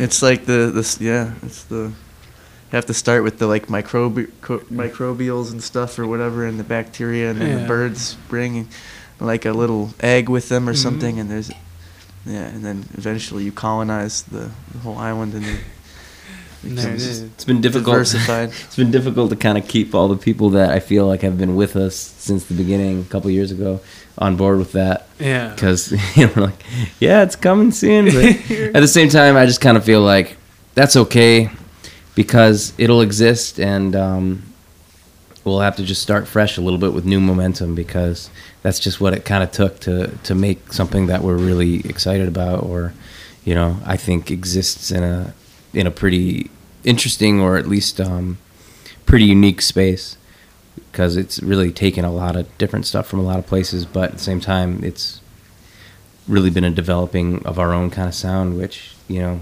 um, is cool to do. It's cool to kind of not, you know, like I know that last record we were, it was there's some stuff there that was like you know pretty unique, but it was also drawing a lot from just like conventional kind of abstract beat making and you know sample based music, and it's really exciting to kind of pull a lot of these um, wide ranging influences of music that we listen to and new age music and uh, synthesizer music and World African music and world music from you know everywhere. Uh, I mean, there's a ton of influences on here, so it's kind of fun that I, I kind of feel like they've all had their little time to shine on each track. So um, we'll see what other people think. Hopefully, it's not uh, super alienating, but I think there's something to grasp on there too. It, it's interesting how that how it can you can easily alienate people just by just by not giving them something they're not quite used to. You know, it's just like they just I, they don't know what they're listening to and they're just automatically turned off. But that's that referenceless state that we're kind of talking about too. So it's just hard. We want to go there, but we also Yeah. want you to stay. Right. Hopefully, there's both on this record. I think there is. I think there's some stuff that feels really both. pretty and and gratifying. You know, like uh, emotionally, uh, and then there's stuff that's more challenging. Um, so I mean, hopefully, it just all you know comes together. It's going to be interesting to hear it all on one on one record. You know, I, we still haven't done that yet because we have like all these different sessions and all these different uh, songs. You know, maybe. 12 to 15 things that are being considered maybe Yeah. uh, maybe it'll just be eight uh, when we look at it and make sure it's somewhat cohesive. But um, each song kind of has their little brother or sister, I think, you know. Uh, so hopefully their, you know, step brother, distant cousin can get along on the same on the same record, you know. Um, uh, just sort of jumping back to anti Anti- anti violence, but a point of content, whatever. I don't have a position on that. Okay. Anti has that has that been a has that been a point of contention? No, it's not. But Just the A people before the spell I, yeah. villains wrong all the time. Uh, They always put the I before the A. And it's yeah, just- villains. Nobody's ever spelled it like that in the like you know villain itself is never spelled like that. So just by putting anti before it doesn't change the spelling of the word villain. Billion. Yeah. Um, were this new record? Are you guys record? Is it digitally, or are you guys doing the tape thing, or there's been a lot of a lot of stuff. a lot, a lot? We did Yeah. we did record a tape in Athens. The anti villain stuff. Yeah, Yeah, yeah. yeah, yeah, yeah. we did actually. The rhythm tracks are we recorded to tape. What about the first one? Uh, when you uh, That was not recorded to tape. that was all digital. It sounds sounds good. Though. I oh yeah, I, I really liked it. Yeah, uh, that's funny. It sounds good even though it's not analog. I mean, whatever.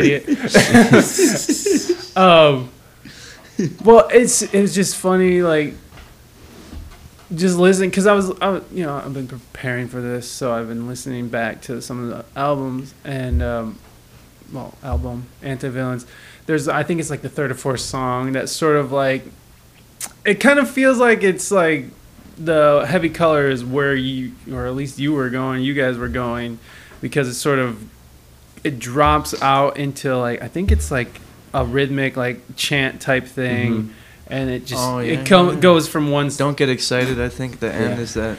and so I can kind of see like the that was made up in that attic, right? that was the- actually that's made in the before I moved up to the attic. Just then, it was in that little living room. That was on Parkwood. Parkwood. Oh. Yeah, that was one of the first things I ever recorded using digital, like recording into like I was using Audacity, oh holy shit! and this was uh, in 2005 maybe. I mean, I like had recorded. We've done records before that, but the first thing that like I really like was experimenting with like making psychedelic music, um, or experimental music like um, by myself, like into a computer. You know, Uh-huh. like um, I never had a setup before that, so that was that was one of the first things we did, and it was called Joy. Was the original track, and it was because I borrowed a bouzouki from your brother, um, and we just made a bunch of sounds, and then like kind of had everyone sing. Like Sarah was there. And,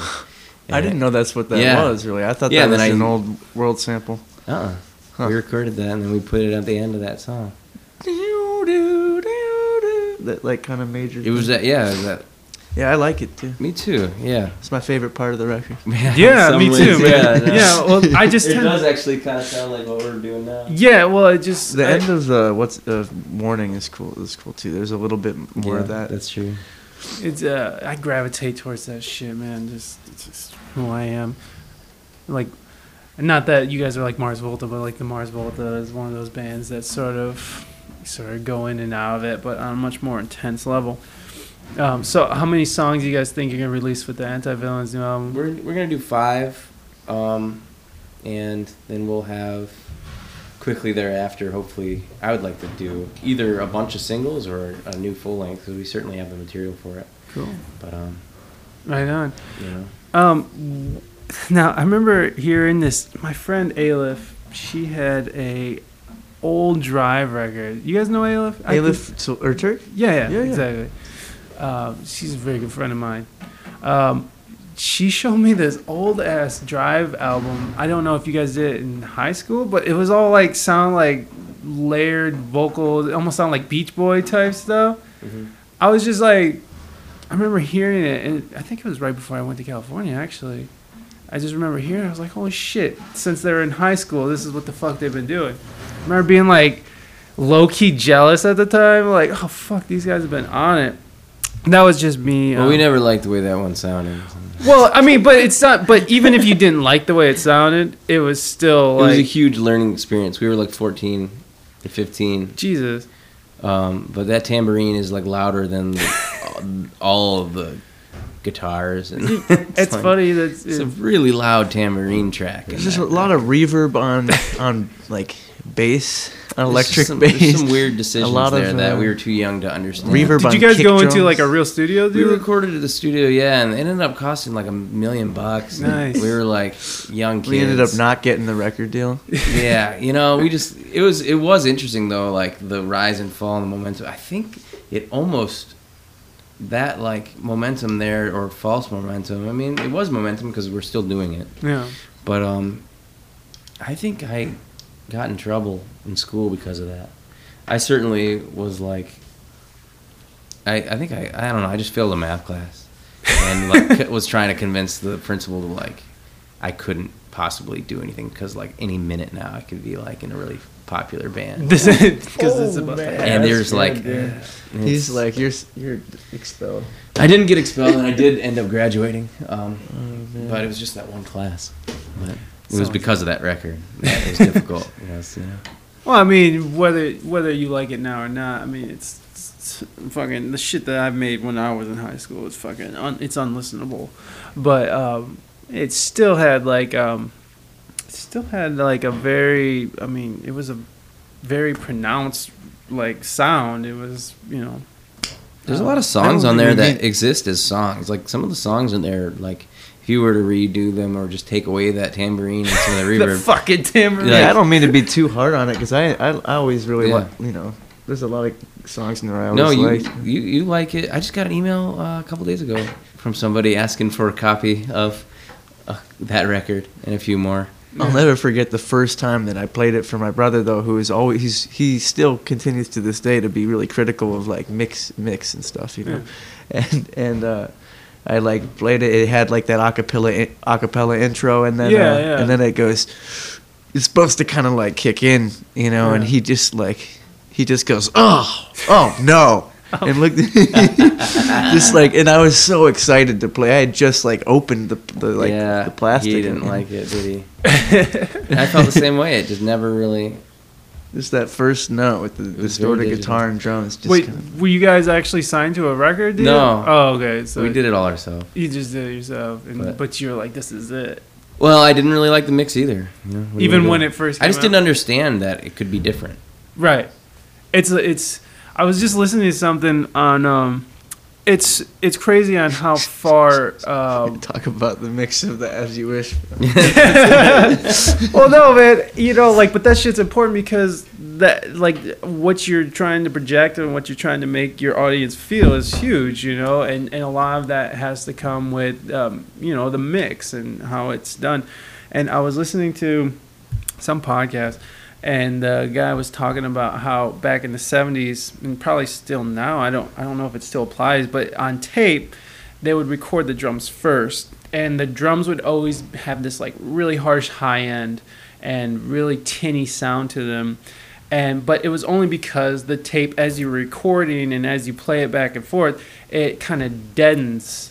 So you have to kind of like bring the highs up, and then by the time that you go to mix and then the master, and you're running it through like several different compressors and you know that whole thing, um, it kind of the warm bottom of that people appreciate of uh, tape drum is what emerges. And so, but that's but that's interesting on like how far ahead you got to think when you are an engineer like that. It's like you you got to think about um, like one of the problems I'm having now is that the microphone I have that I record my wife with, I'm not too happy with it because by the time I get done processing it, going through you know a compressor and then I have like a parallel compression and then uh, by the time I get done to it, the sibilance is like fucking out of control, and every time she goes, it fucking you know drives spikes through your ear. So I'm just sort of like dealing with What that. kind of mic is it? I can't remember. It's a Shure. It's one of the Shure wide diaphragm. Even um, with something like uh, that on? KM. KSM Yeah. 27. Yeah, Yeah. one of those. Yeah. Yeah, but it like that has like a duller sound to it, so Mhm. I always think it's gonna work better, but it doesn't. And then I have this like orange blue mic that I don't remember the fucking thing. I'm terrible with like numbers and models and shit like that, but I just know what I like to hear. Anyways, what is it like working with your sister? Because I know working with my wife, I just want to fucking punch her in the face sometimes. I mean, you know, any any deep relationship is, you know, has its, you know, deep confusion and you know, there's plenty of emotional things, but there's also, you know, a big payoff when you're working with people that you're close to. Yeah, know. totally.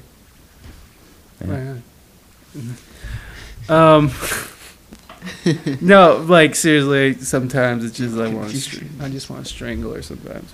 Yeah. But I love her. She's she's my gal. Well, Ben won't reveal any more about That, I I realized that once he stopped. That's fine. I'm not not trying to press. Um, now, uh, as a like a, You can cut that out. Yeah. do you want me to cut that? Out? No, out? it's fine. no, you didn't say anything bad. I mean, we're alluding. Oh, do you want me to cut that out for you? You laughing about Well, that? now no, know. Yeah. Now, now that we made a big deal of it? Now you just gotta cut out this Just actually we of gotta- cutting it out. yeah, we're just cut. We'll just fucking dump the whole thing. Uh, with your writing as a like a multi instrumentalist, um, where do you tend to start? I guess this is more directed towards Ben. I don't know. You play other instruments other than drums? Sam plays a ton of instruments. Oh, right on. So, where do you guys tend to start with writing? I mean, I I I'm know a- that's kind of a broad question. No, it's cool. I'm a I'm a horrible songwriter. You know, Really? just- well, I mean, just in so much that I don't have a defined process. Um, I think the Yeah. great songwriters that are like traditional song. I mean, I know some great songwriters. You know, Yeah. uh, and work with some, and they have a process that is the same. It's like time. mathematical fucking. They just equation. work so hard on it in the same way, and they get, you know, what I mean, I think I forget who, somebody, you know, it's just really like the great writers just they don't look for divine inspiration. Right. They just They do, do, the work. yeah. And work. and that's and and I do work too, but I don't have a defined process to write songs. So even even so much on this heavy color record, when we were thinking about, oh, what should we name the album? You know, and we're we're working with a great songwriter coming up, um, producing her record. Her name's Rachel Eve, and um, I was just talking to her about the names for her record. You know, and there's so many you can pick from because she has so many great lyrics you know and same with uh, sarah and the antidote there's just so many different great you know it's like and then i'm sitting here being like oh well like we don't really have words very often and they're coming after the fact. So we're like putting words to syllables and i just think it's all backwards. So i you know i can create soundscapes and i can compose and i can write music but as far as writing songs i've had i had a process at one point i feel but um, I think it's been a while since I really developed what that is. Um, s- But uh, even in in drive days though, it would it sometimes it would be like, well, we need a new song today. Yeah, no, we, we and we would just do sure. the work, the work, you know. Um, uh, and it's it maybe just have to kind of tap back into that again. Also, I've heard you write plenty of good lyrics and songs, and we we did the songwriting contest uh, for a minute. We had this kind of cross continental email secret songwriting club. That was fun to do to kind of keep the the maintenance up, you know, to, to kind of exercise entail? those muscles. Uh, well, we had like a group of us, and we would have a topic, and then uh, just kind of produce our own little song to contribute to the, the group thread thing, and then we'd listen to them and vote on our winner.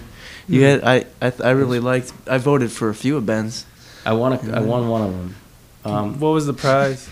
Just just you get to pick the next one. Oh, cool. I loved it. We had a lot of fun doing that. Actually, that was really good. And that is something to be said that when you start taking yourself out of it, and you start writing in character, or you start writing with a theme instead of like, I need to say everything that I feel like I need to say about the world. Um, That's the hard. Part. And that's what part. I feel like I fall to- into the, the trap. pressure. Of, you know, when I like write songs, I'm like, oh, I need to What say am I like, suggesting? you know. So that is difficult. But when it comes to music stuff, I mean, it's really you know a lot of times with heavy color, it was it'll be listening. I think to a lot of weird records and like taking things I love from them. And at one point, it was definitely working with working. You know, I would do a lot of sample mining, take a lot of records, and run a lot of samples through a lot of different effects and just create these little tiny tiny little loops, you know, or messing with a keyboard and create tiny little like tonal loops. I mean, this is why I think we don't have very many chord changes. On, our, on, on a lot of our stuff is because they come from these loops that are like taking a modal idea or playing in a certain like modal feeling or like a um, but it's reduced to like pretty small little things. And then essentially like instead of chord changes we just make chords you know it'll be like It's just bass here and then like I'll pitch something and then that'll be the the six or different chord tones kind of So more we and more counterpoint, kind of in one room, one orbit, instead of kind of like instead of uh, kind of more scene changes. But I think it's good because we're kind of laying a bed for a lot more experimentation. mm-hmm. yeah I Um, mean and there's so much music that is really like that Yeah, a lot of my favorite music is like that. Sometimes, so, I mean, chords and harmony is great, you know, but sometimes, like when it, um, you know, it can be distracting or suggestive. You know what I mean? Sometimes, like the emotion can be just as strong, but more um, open-ended, kind of, if it is a kind of a modal thing compared to like, you know, anticipating all these chord changes of motion. Yeah. right. and then when you do have a big chord change it makes a difference Yeah, yeah. you know so Sometimes we'll just have one, and then that yeah That's it. That's Well, what we get. yeah. I mean, just off of the first album, just listening to that, just yeah, that was a that was fun. I really, I really like. In, I really like music that's just dense like that, and that you can just you're like listening to something and always finding something new within it. Always finding some, you know, like it's you just like something you miss, and, and like every time you listen to it, it's just sort of like, oh shit, that's cool, you know. The Heavy Color name definitely was derived after that record Mm. was mostly created, and it was in relation to the density in a lot of ways. You know, it was definitely re- related to. I mean, like that record was really dense. It was. It it was like that's like how I view it too in some ways, and I feel like this record is too, but at the same time, less like in, there. There's like a lot of density in this record, but um, hopefully there's more air More too. air to it. Mm. Yeah. Yeah, the notes that you're not playing. Yeah. Sorry. Oh, we play every note, but it's, It's just not all the time. yeah, it's just not all the time. Not all at once. Uh, different like- EQ on which notes. Yeah. Um, it was like one of the biggest albums that I think really changed my mind or changed my perspective is probably Bitches Brew. You know, just in that aspect of just like this dense sound of just like fucking just. I mean, like Miles Davis was a crazy person, anyways, but like it's just this intense, dense sound. But like I think for me, it took it took down barriers where I thought there was barriers. That and the Mars Volta. Um, I don't know what's kind of like. I know this is a hard question. I asked most of the guests, but um, what's like a, definitive album that sort of like brought down the walls for you in the way you interpret writing or music altogether? That's a huge question.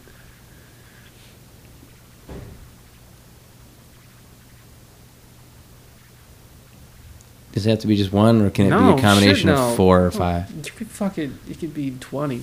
I mean, at least for this record, I could name like maybe five or six that have really been important. Mm. You know, um, what do you think, Sam? For this record, which give me three, and I'll pick another three. By the way, we're in like definitely in an industrial warehouse, so if you're hearing shit in the background, it's just dudes moving tubes around. No big. It's all good. But go ahead. Sorry, I interrupted. Um, yeah, I guess like, um, I think that electric counterpoint in music for 18 musicians is pretty, pretty big. Um, as for like to, to, to, to feel. Uh,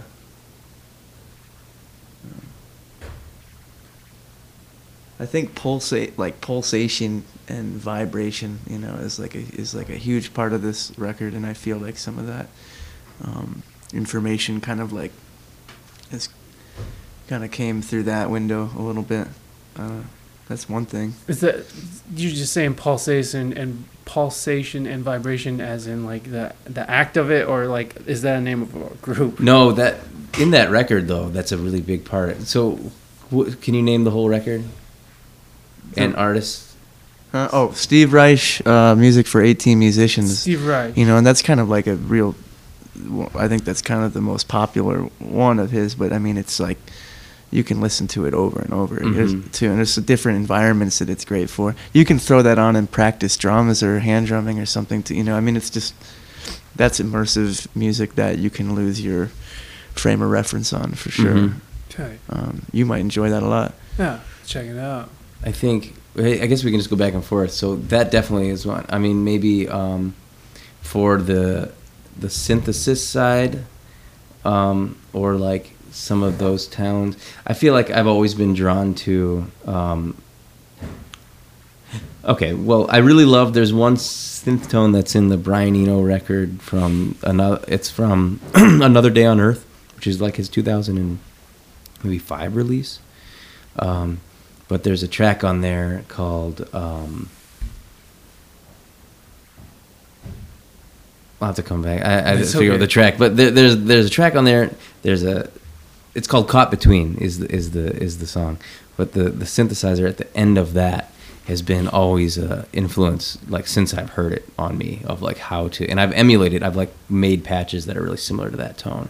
I don't even know if it's a guitar or if it's a synth, but whatever it is, it is just the most the most scenic thing and beautiful emotional thing. And I really like that's been really inspiring to me. That one synth tone on that record. I love that record though. Is Um, that mostly mostly his uh, like ambient type music? no, there's songs on there. It- he does a lot of stuff with gospel choir on there, but it's but it's but it's all robot voices. So it's like so it'll be like vocoder gospel, okay. um, That's which is really spiritual music, but like coming from, uh, you know.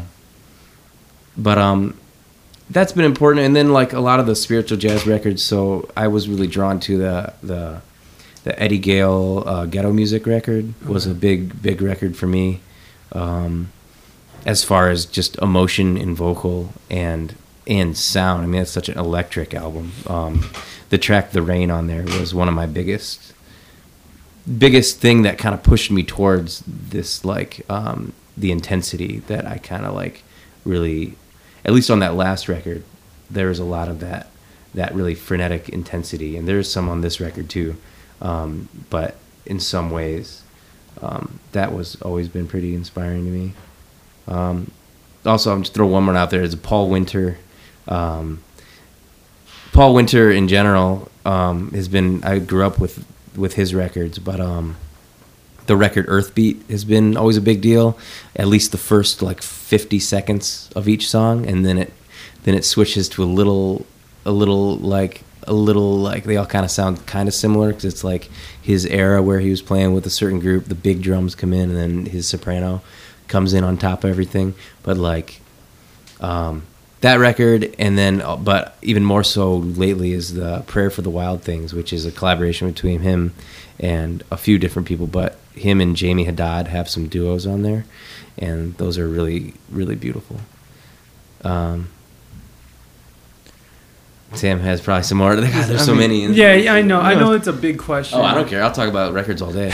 um, yeah, the I mean Alice Coltrane probably because it's so un, it seems real. Uh, Who? Alice Coltrane. Alice Coltrane, Okay. yeah, the harp, um, and the yeah, it's it's not conventional. Mm. Um, I feel like she had I don't know that much about what she's doing, but love it that seems Divine like songs record. I don't know if she's retuning a harp or, or what, or just using the. She just kind of uh, she's it's super modal. Like she'll kind of stay in in a, well, she'll be in like one room and then just kind of flip it, like it Mhm. like it's just like uh, um, and that's just really deep music, uh, that is not to be immediately understood or figured out. It's just pretty enchanting, um, and it's really uh, uh, visual. Um, um, yeah, Weather Report is really awesome. I mean, I love how uh, they sculpt their synth tones and they're really Mhm. specific and really all sound so neat. Um, just the way that they use, uh, like, the way the Weather Report is an inspiration because they are so convincing with the way they play with Yeah. world rhythms and, and melodic concepts and stuff. I mean, it sounds it's Did always top the? Um, notch. sorry to interrupt you. I'm sorry. Top notch. right on. No, yeah, I love it. Like, and they're all just amazing players. I mean, from the first, first. Yeah, I dig that early. like, The early stuff is honestly some of my Yeah. very favorite, 'cause- totally. and that's yeah. very in that the vein. It's kind of it's very much like the Bitches Brew Mhm. sessions. Well, yeah, a lot of those players are from there, like Wayne Yeah. Shorter and what's his name, Arturo, the percussionist. Fucking. Oh, what the More, f- yeah, What the whatever the fuck his name. is. Moreira. Or, Yeah, whatever the fuck his name is. It's amazing. Um, even like the Jaco era shit is pretty. It's still pretty really dope. cool. Too. Yeah, very cool. Have you uh have you guys seen that Jaco documentary on Netflix? I did watch it. Yeah, I did. It's fucking that was pretty good. Yeah, it's sad. sad, It's very sad, man. Sad, Uh, like watching Amy, like watching that one. It's just fuck, dude. Like people just burn, they just burn so bright that they fucking just mhm. dither out. Yeah, they're conf- confusing, confusing his peers. You know, like just kind of like didn't know how to help him. You know. Right. But yeah, yeah, he he's a big inspiration too. He's he's he's one of he's like a creative you know creative person that will he'll go about learning things and have a process that's kind of different Mm. than the other people around him, and it'll make him sound different. And, Right. And that that's a huge inspiration. Just watching someone that's like, okay, I'm gonna I'm gonna learn about my instrument by studying this other instrument and applying it, or Yeah. you know that kind of thinking is is good. I think that Oh, totally. Um, I one of my guests was actually um, um, was the saxophone player from the Mars Volta, and he's like this really intense Mexican dude, super intense. Like he was so intense. He was like outside ordering an Uber to my house, and he's like, "Where the fuck are you? Why aren't you fucking here? Fuck you, man." Fuck you! Like he like gets crazy, but like he like but he the way he plays and He, I don't he did that to the Uber app. no, he did it to the Uber driver because they called and because he went to Old Town. Well, you don't know. I'm sorry. I know a little bit. Oh wait, San Diego. San Diego. I know nothing. Yeah, yeah, yeah, totally. So s- referred to that. He went to a different part of town and called him. and Was like, "Where are you at?" Yeah. And he's like, "Motherfucker, I'm in Ocean Beach. Is where I live." Ah. Um, so, but he was telling me like he's just this intense dude, and I don't know if you're familiar with any of the work, uh, like from Frances the Mute on of the Mars Volta. He does all the saxophone and flute playing, and he. Um, he, he he's intense and the way he plays is just like he breathes fire and fucking I've actually taken drugs to him playing on stage. Hallucinogens. I like hallucinogens. Um anyways he does that. He he goes and he'll uh, practice. He'll he'll go and ask his guitar friend like hey can you give me some practice material that you practice to and fucking let me go and do that. And he'll practice that or he'll go for like can't really do bass stuff but he can transpose it up. Um, or he'll go to like a trumpet and see how they practice and he just learns every avenue. He's, he's a self-taught musician. Fucking fucking he's crazy. He's awesome. He's awesome. I'm, he's just like crazy player. Just so much respect. Um, adrian Terreras gonzalez. I cannot say that shit You better get that right. He's gonna yell at you. no, no, he did, he did talk shit. He did talk shit because I I practiced because I'm half Mexican, and so I asked my mom how to say it. She laughed at me. I was like, "It's Adrian Terrazas." She's like, "No, Terrazas, Terrazas." And Gonzalez, and so I tried saying that as I'm introducing, and he fucking booed me. He booed He you. He booed I- me. I like that. He actually said boo. he was like, "Boo!" Yeah. Oh, I like that guy. Yeah, dude, he's funny. totally awesome. He, he's a totally legit awesome dude, but like very intense character and uh, two-time Grammy winner. He fucking called Grammys fucking um, furniture. He's like, what do I care about furniture? And he's just like, all I care about is music. And he's like, gotcha, bud. That's how I feel too. all, all my Grammys are just, it's just like I just Furniture. fucking rest stuff on top of them. Anyways, I don't know what they look like. Can you rest something on a Grammy? You Maybe. Well, you can put it in the like tube thing, right? It's like a little. Yeah, you um, could hold a flower in it. Yeah, you can put your. You can use it as a vase. hmm Um, let's see. So I mean, like we went over a lot. There's a lot more records. There's a lot more records. There's way more records to talk about. Yeah. Um, let me see here. What are, is there any local artists that you guys are really digging right now? Like in Toledo. I mean, let's just expand it to the region. Okay, let's do that. Um, I know you work with the Go Rounds, right? yeah, we love the Go Rounds for sure. I, I haven't really heard it. I just I was talking to somebody. They were just saying they were telling me about that, and then your name came up. Who was I talking to? We work with them on producing some of their records, but they're they're a they're a force for sure. And they're out of uh, They're out of Kalamazoo. Kalamazoo. Yeah, really creative, expansive band. Hard to kind of categorize. Great songwriting, but then also just kind of super unique playing, players, tones. Um, yeah, they big space. They they occupy a lot of worlds. So really Really- really interesting group. witty and clever. Yeah, great performers too. Uh, Yeah. yeah, they got a couple of new records. Gosh, they've been recording so much. Got a couple records coming out with them. There's a EP that just came out. We did. There's a full length called "Don't Go Not Changing." Came out a couple years ago now, uh, not that long ago. Um, but they've just been recording ever since. So there's a EP that came out recently, and then there's a new one that's about to get mixed, and then we just recorded um, a full length um, a new full length uh, just uh, last month that will be hopefully forthcoming. So, yeah, they're they're definitely worth checking out. Um, we said something about Rachel Eve, really, Hmm. really amazing songwriter. Uh, her- she she's not from she's here? from Grand Rapids. Grand Rapids. Uh, Our Love Is Imagined was her last EP. Okay. Really was, beautiful stuff. Was it no? I imagine just by her name that it's mostly acoustic or That record is guitar and strings Oh wow. and vocals. It's very, but it's it's beautiful. It's beautifully arranged. Um, Breathe Owl Breathe. Breathe Owl Breathe, yeah. From um, they're from northern Michigan, the Jordan River area, but um, yeah, that's uh, one of my favorite records ever. Really, I think like the Passage of Pegasus Passage is just Pegasus. gorgeous. Passage to Pegasus. Passage of Pegasus. Of Pegasus. Passage. One of my one of my favorites. Um, hard to describe again, but just completely gorgeous. Um, yeah, there's there's a lot there's a lot to be reckoned with in this region. I think you know.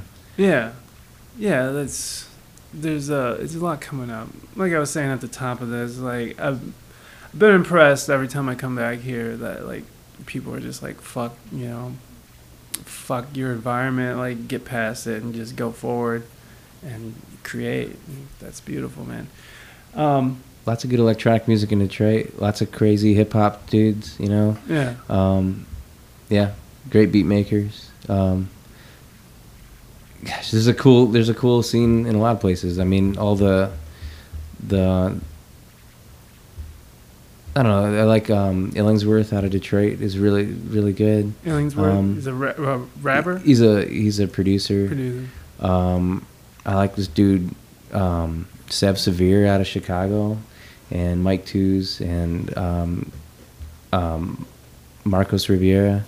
Um, we brought we brought a bunch of cats here to do a little beat showcase at the museum um, this last this last uh, spring. We had a bunch of uh, producers that are really pushing some boundaries from Chicago and Detroit, kind of all meet here in Toledo Yeah. at the museum to showcase what they're doing, and all those dudes were involved. Oh, that's sad. Uh, but yeah, there's there's a lot there's a lot happening. I mean, it's you know Chicago and Detroit are obviously like Right. very important when it comes to electronic music and the evolution. Um, so it's really cool to be in the middle of those two spaces. You know. Yeah, definitely, man. Yeah, there's this uh, interesting area. Um, fuck, what was I just gonna say? I was just gonna ask you something else. Um, God damn it. I'll refer to my notes. Um, you got a lot of notes. I do, I do. I mean, how long do you guys got? I'm, I'm we're not gonna go long on. ass interview. No, we're not. Are we're you not, condensing it? No, It's just it's just free. it's long form. That's cool. Yeah. It- I I got no, oh, I have to piss like a racehorse, so we're gonna wrap up soon. So Okay. fucking. Um, Well, I'm I'm I'm only just I'm just kind of wondering what um, as far as is uh, critical content goes, you know, I just wonder if if there's gonna be if there's like a trail off when with the fatigue. You know? Like- you mean? Oh, you mean of my listeners? oh well. Or of That- me? Like, oh, I'm not sure what you're asking. Oh no, I'm just I'm saying as far as quality control, uh, like we could go we could go for 12 hours, but it's probably gonna descend into uh, unusable content. You know? I think everything that we've talked about is usable. You know, Righteous. you There you guys go. think some of this is boring. I like it. No, I, I've had a good time. Good. having fun. Yeah. No, I'm I'm fucking I'm dude. It's I'm. People listen. People listen a lot. Like one of the most popular podcasts in the world are like three and a half to four hours long. These people get into that pacing and just like Mhm. Because like with podcasts on like radio, you can just come back to it. So like they'll just like they can jog to it. They're riding the train. They're listening. Get home. They fucking take a shower. Blah blah blah. Come back to it next day. They pick up right where it's at. That's what's so great about the medium is that it, there's no scheduled really time. relaxed. Yeah, and you don't have to. It, it's, it's radio bothers me, but it's you know it's radio. So there's this.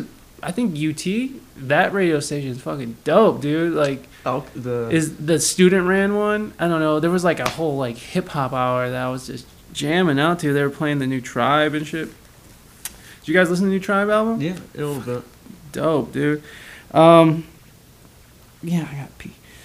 uh, oh yeah, this is what I definitely want to bring up. I think I saw something. Maybe I have it wrong, but I think I saw something on Facebook that the Dakota Pipeline. Did you guys go do that? Did you guys go protest that? No, I had a, a really close friend that was that was going there, um, that wasn't allowed to go there or publicly go there via um, for his due to his work. Uh huh.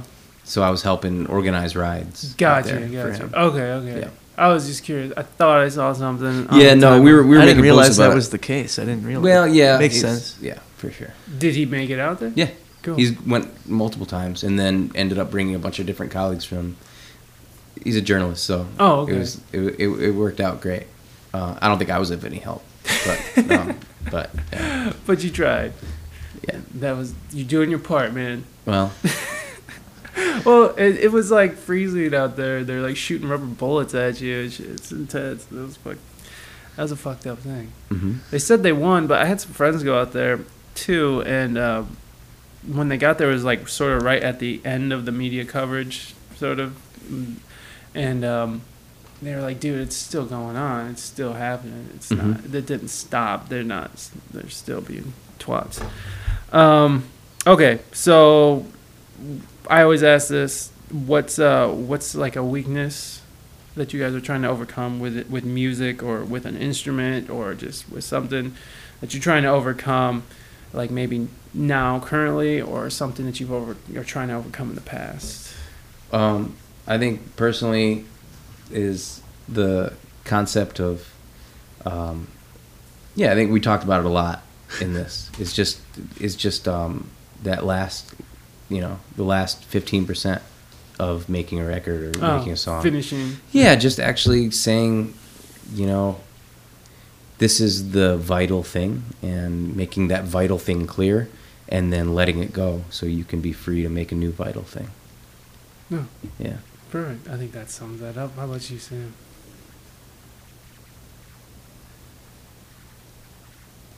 Yeah, I guess uh, our group our group goal is just like that uh, that better workflow. Our workflow always feels good and positive. It's just a kind of a it's just it also involves a lot of hours. So we want to so yeah as a we want to get that turnaround um, happening quicker and and then individually uh, I want to uh, kind of get my setup together to kind of be able to contribute more uh, live outside of. Outside or at least be able to integrate like my drum set stuff or whatever kind of live percussion is happening with um, some other interesting sounds and controls you know to kind of be able to to provide i think that we've been talking about one sort of like performance philosophy of be, both being able to kind of create landscapes for each other to Right. then kind of um, populate um, you know and uh, so I want to be able to add to that language uh, so that I can make some neat landscapes of my own. Um, For sure, man. yeah. Um, okay, so we're gonna wrap. Do you mind if I play one of your songs off of the the first album?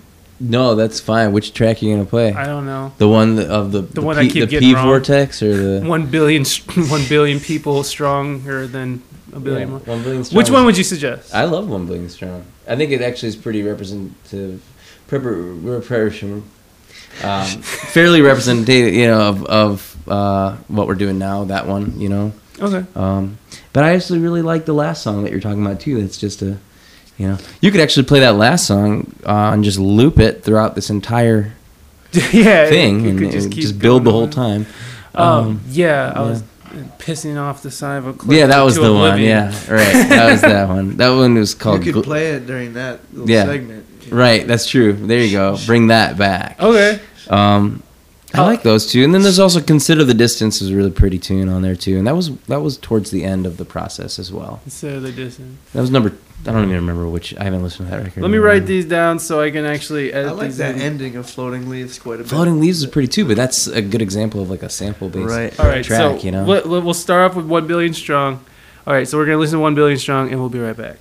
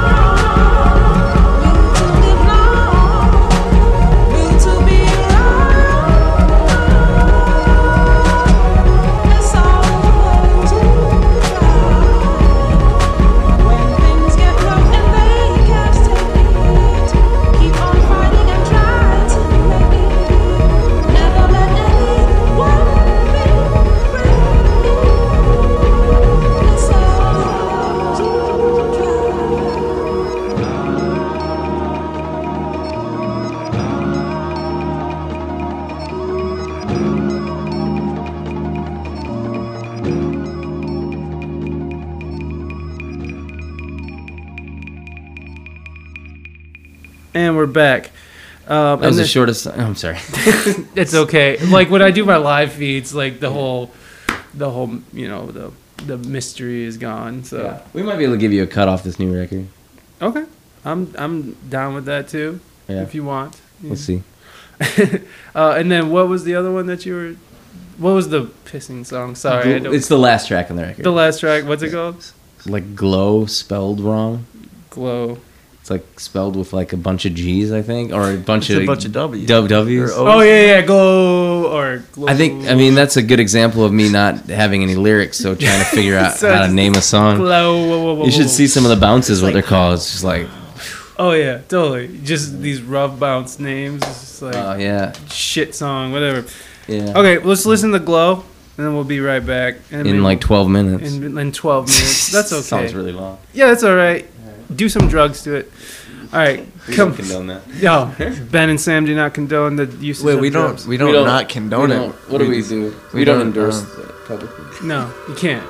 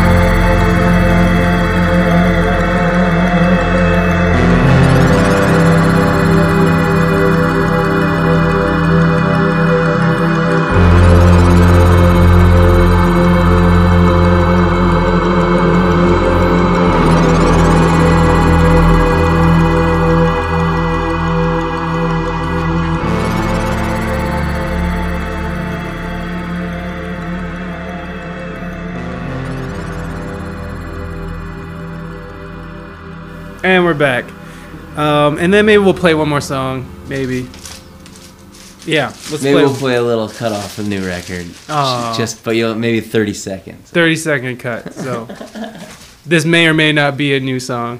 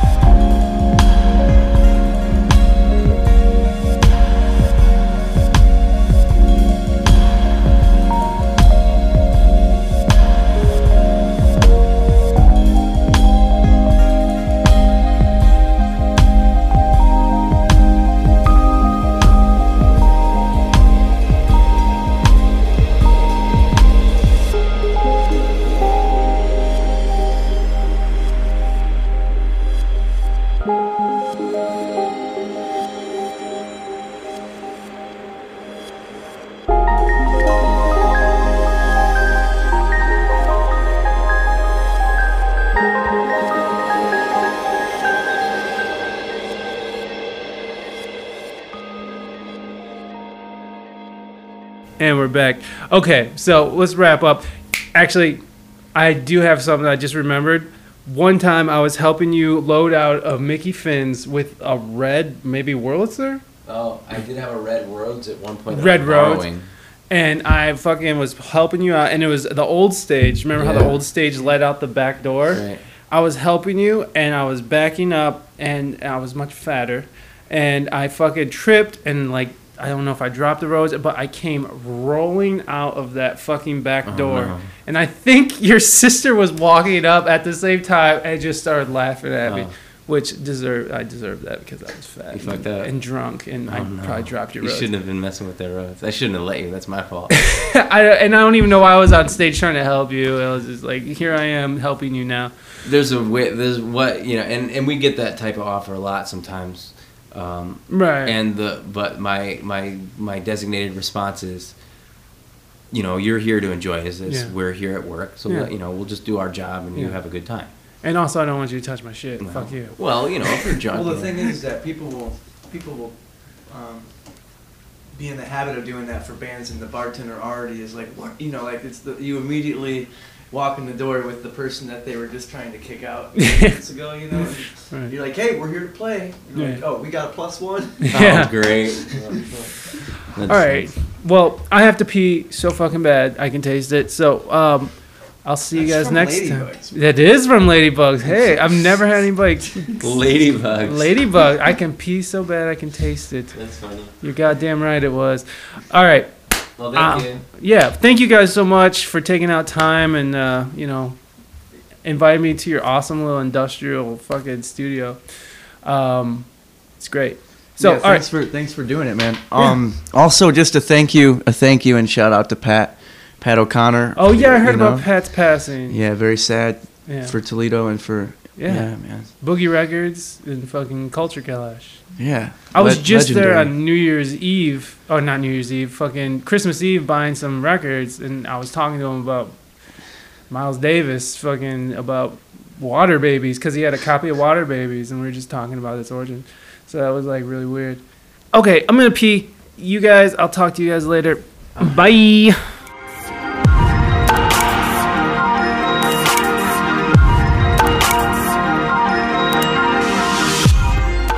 Well, wasn't that just swell? I really appreciate Ben and Sam for letting me in their little space there and do my thing.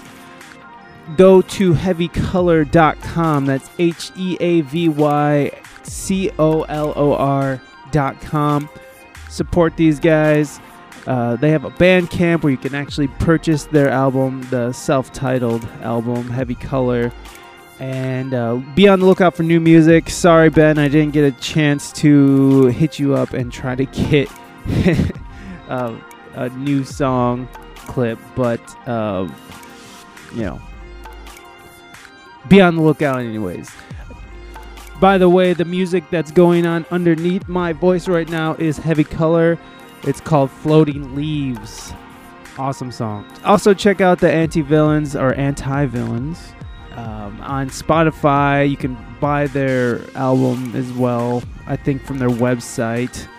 And um, I'll put all that in the liner notes so you guys can just click on links. So it's really easy to access their stuff.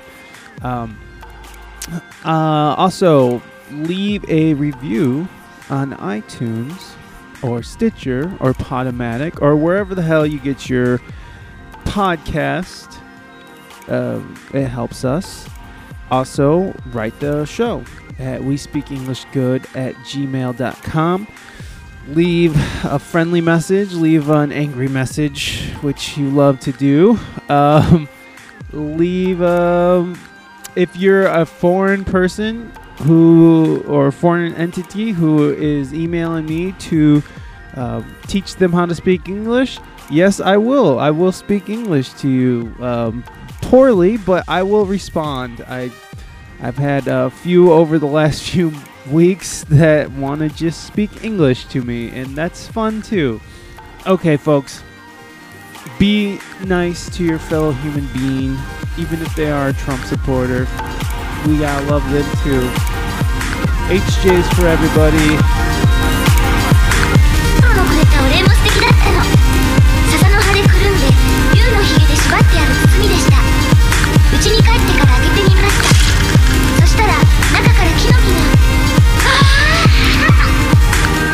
お家の庭が森になったら素敵なので木の実は庭にまくことにしました。でもなかなか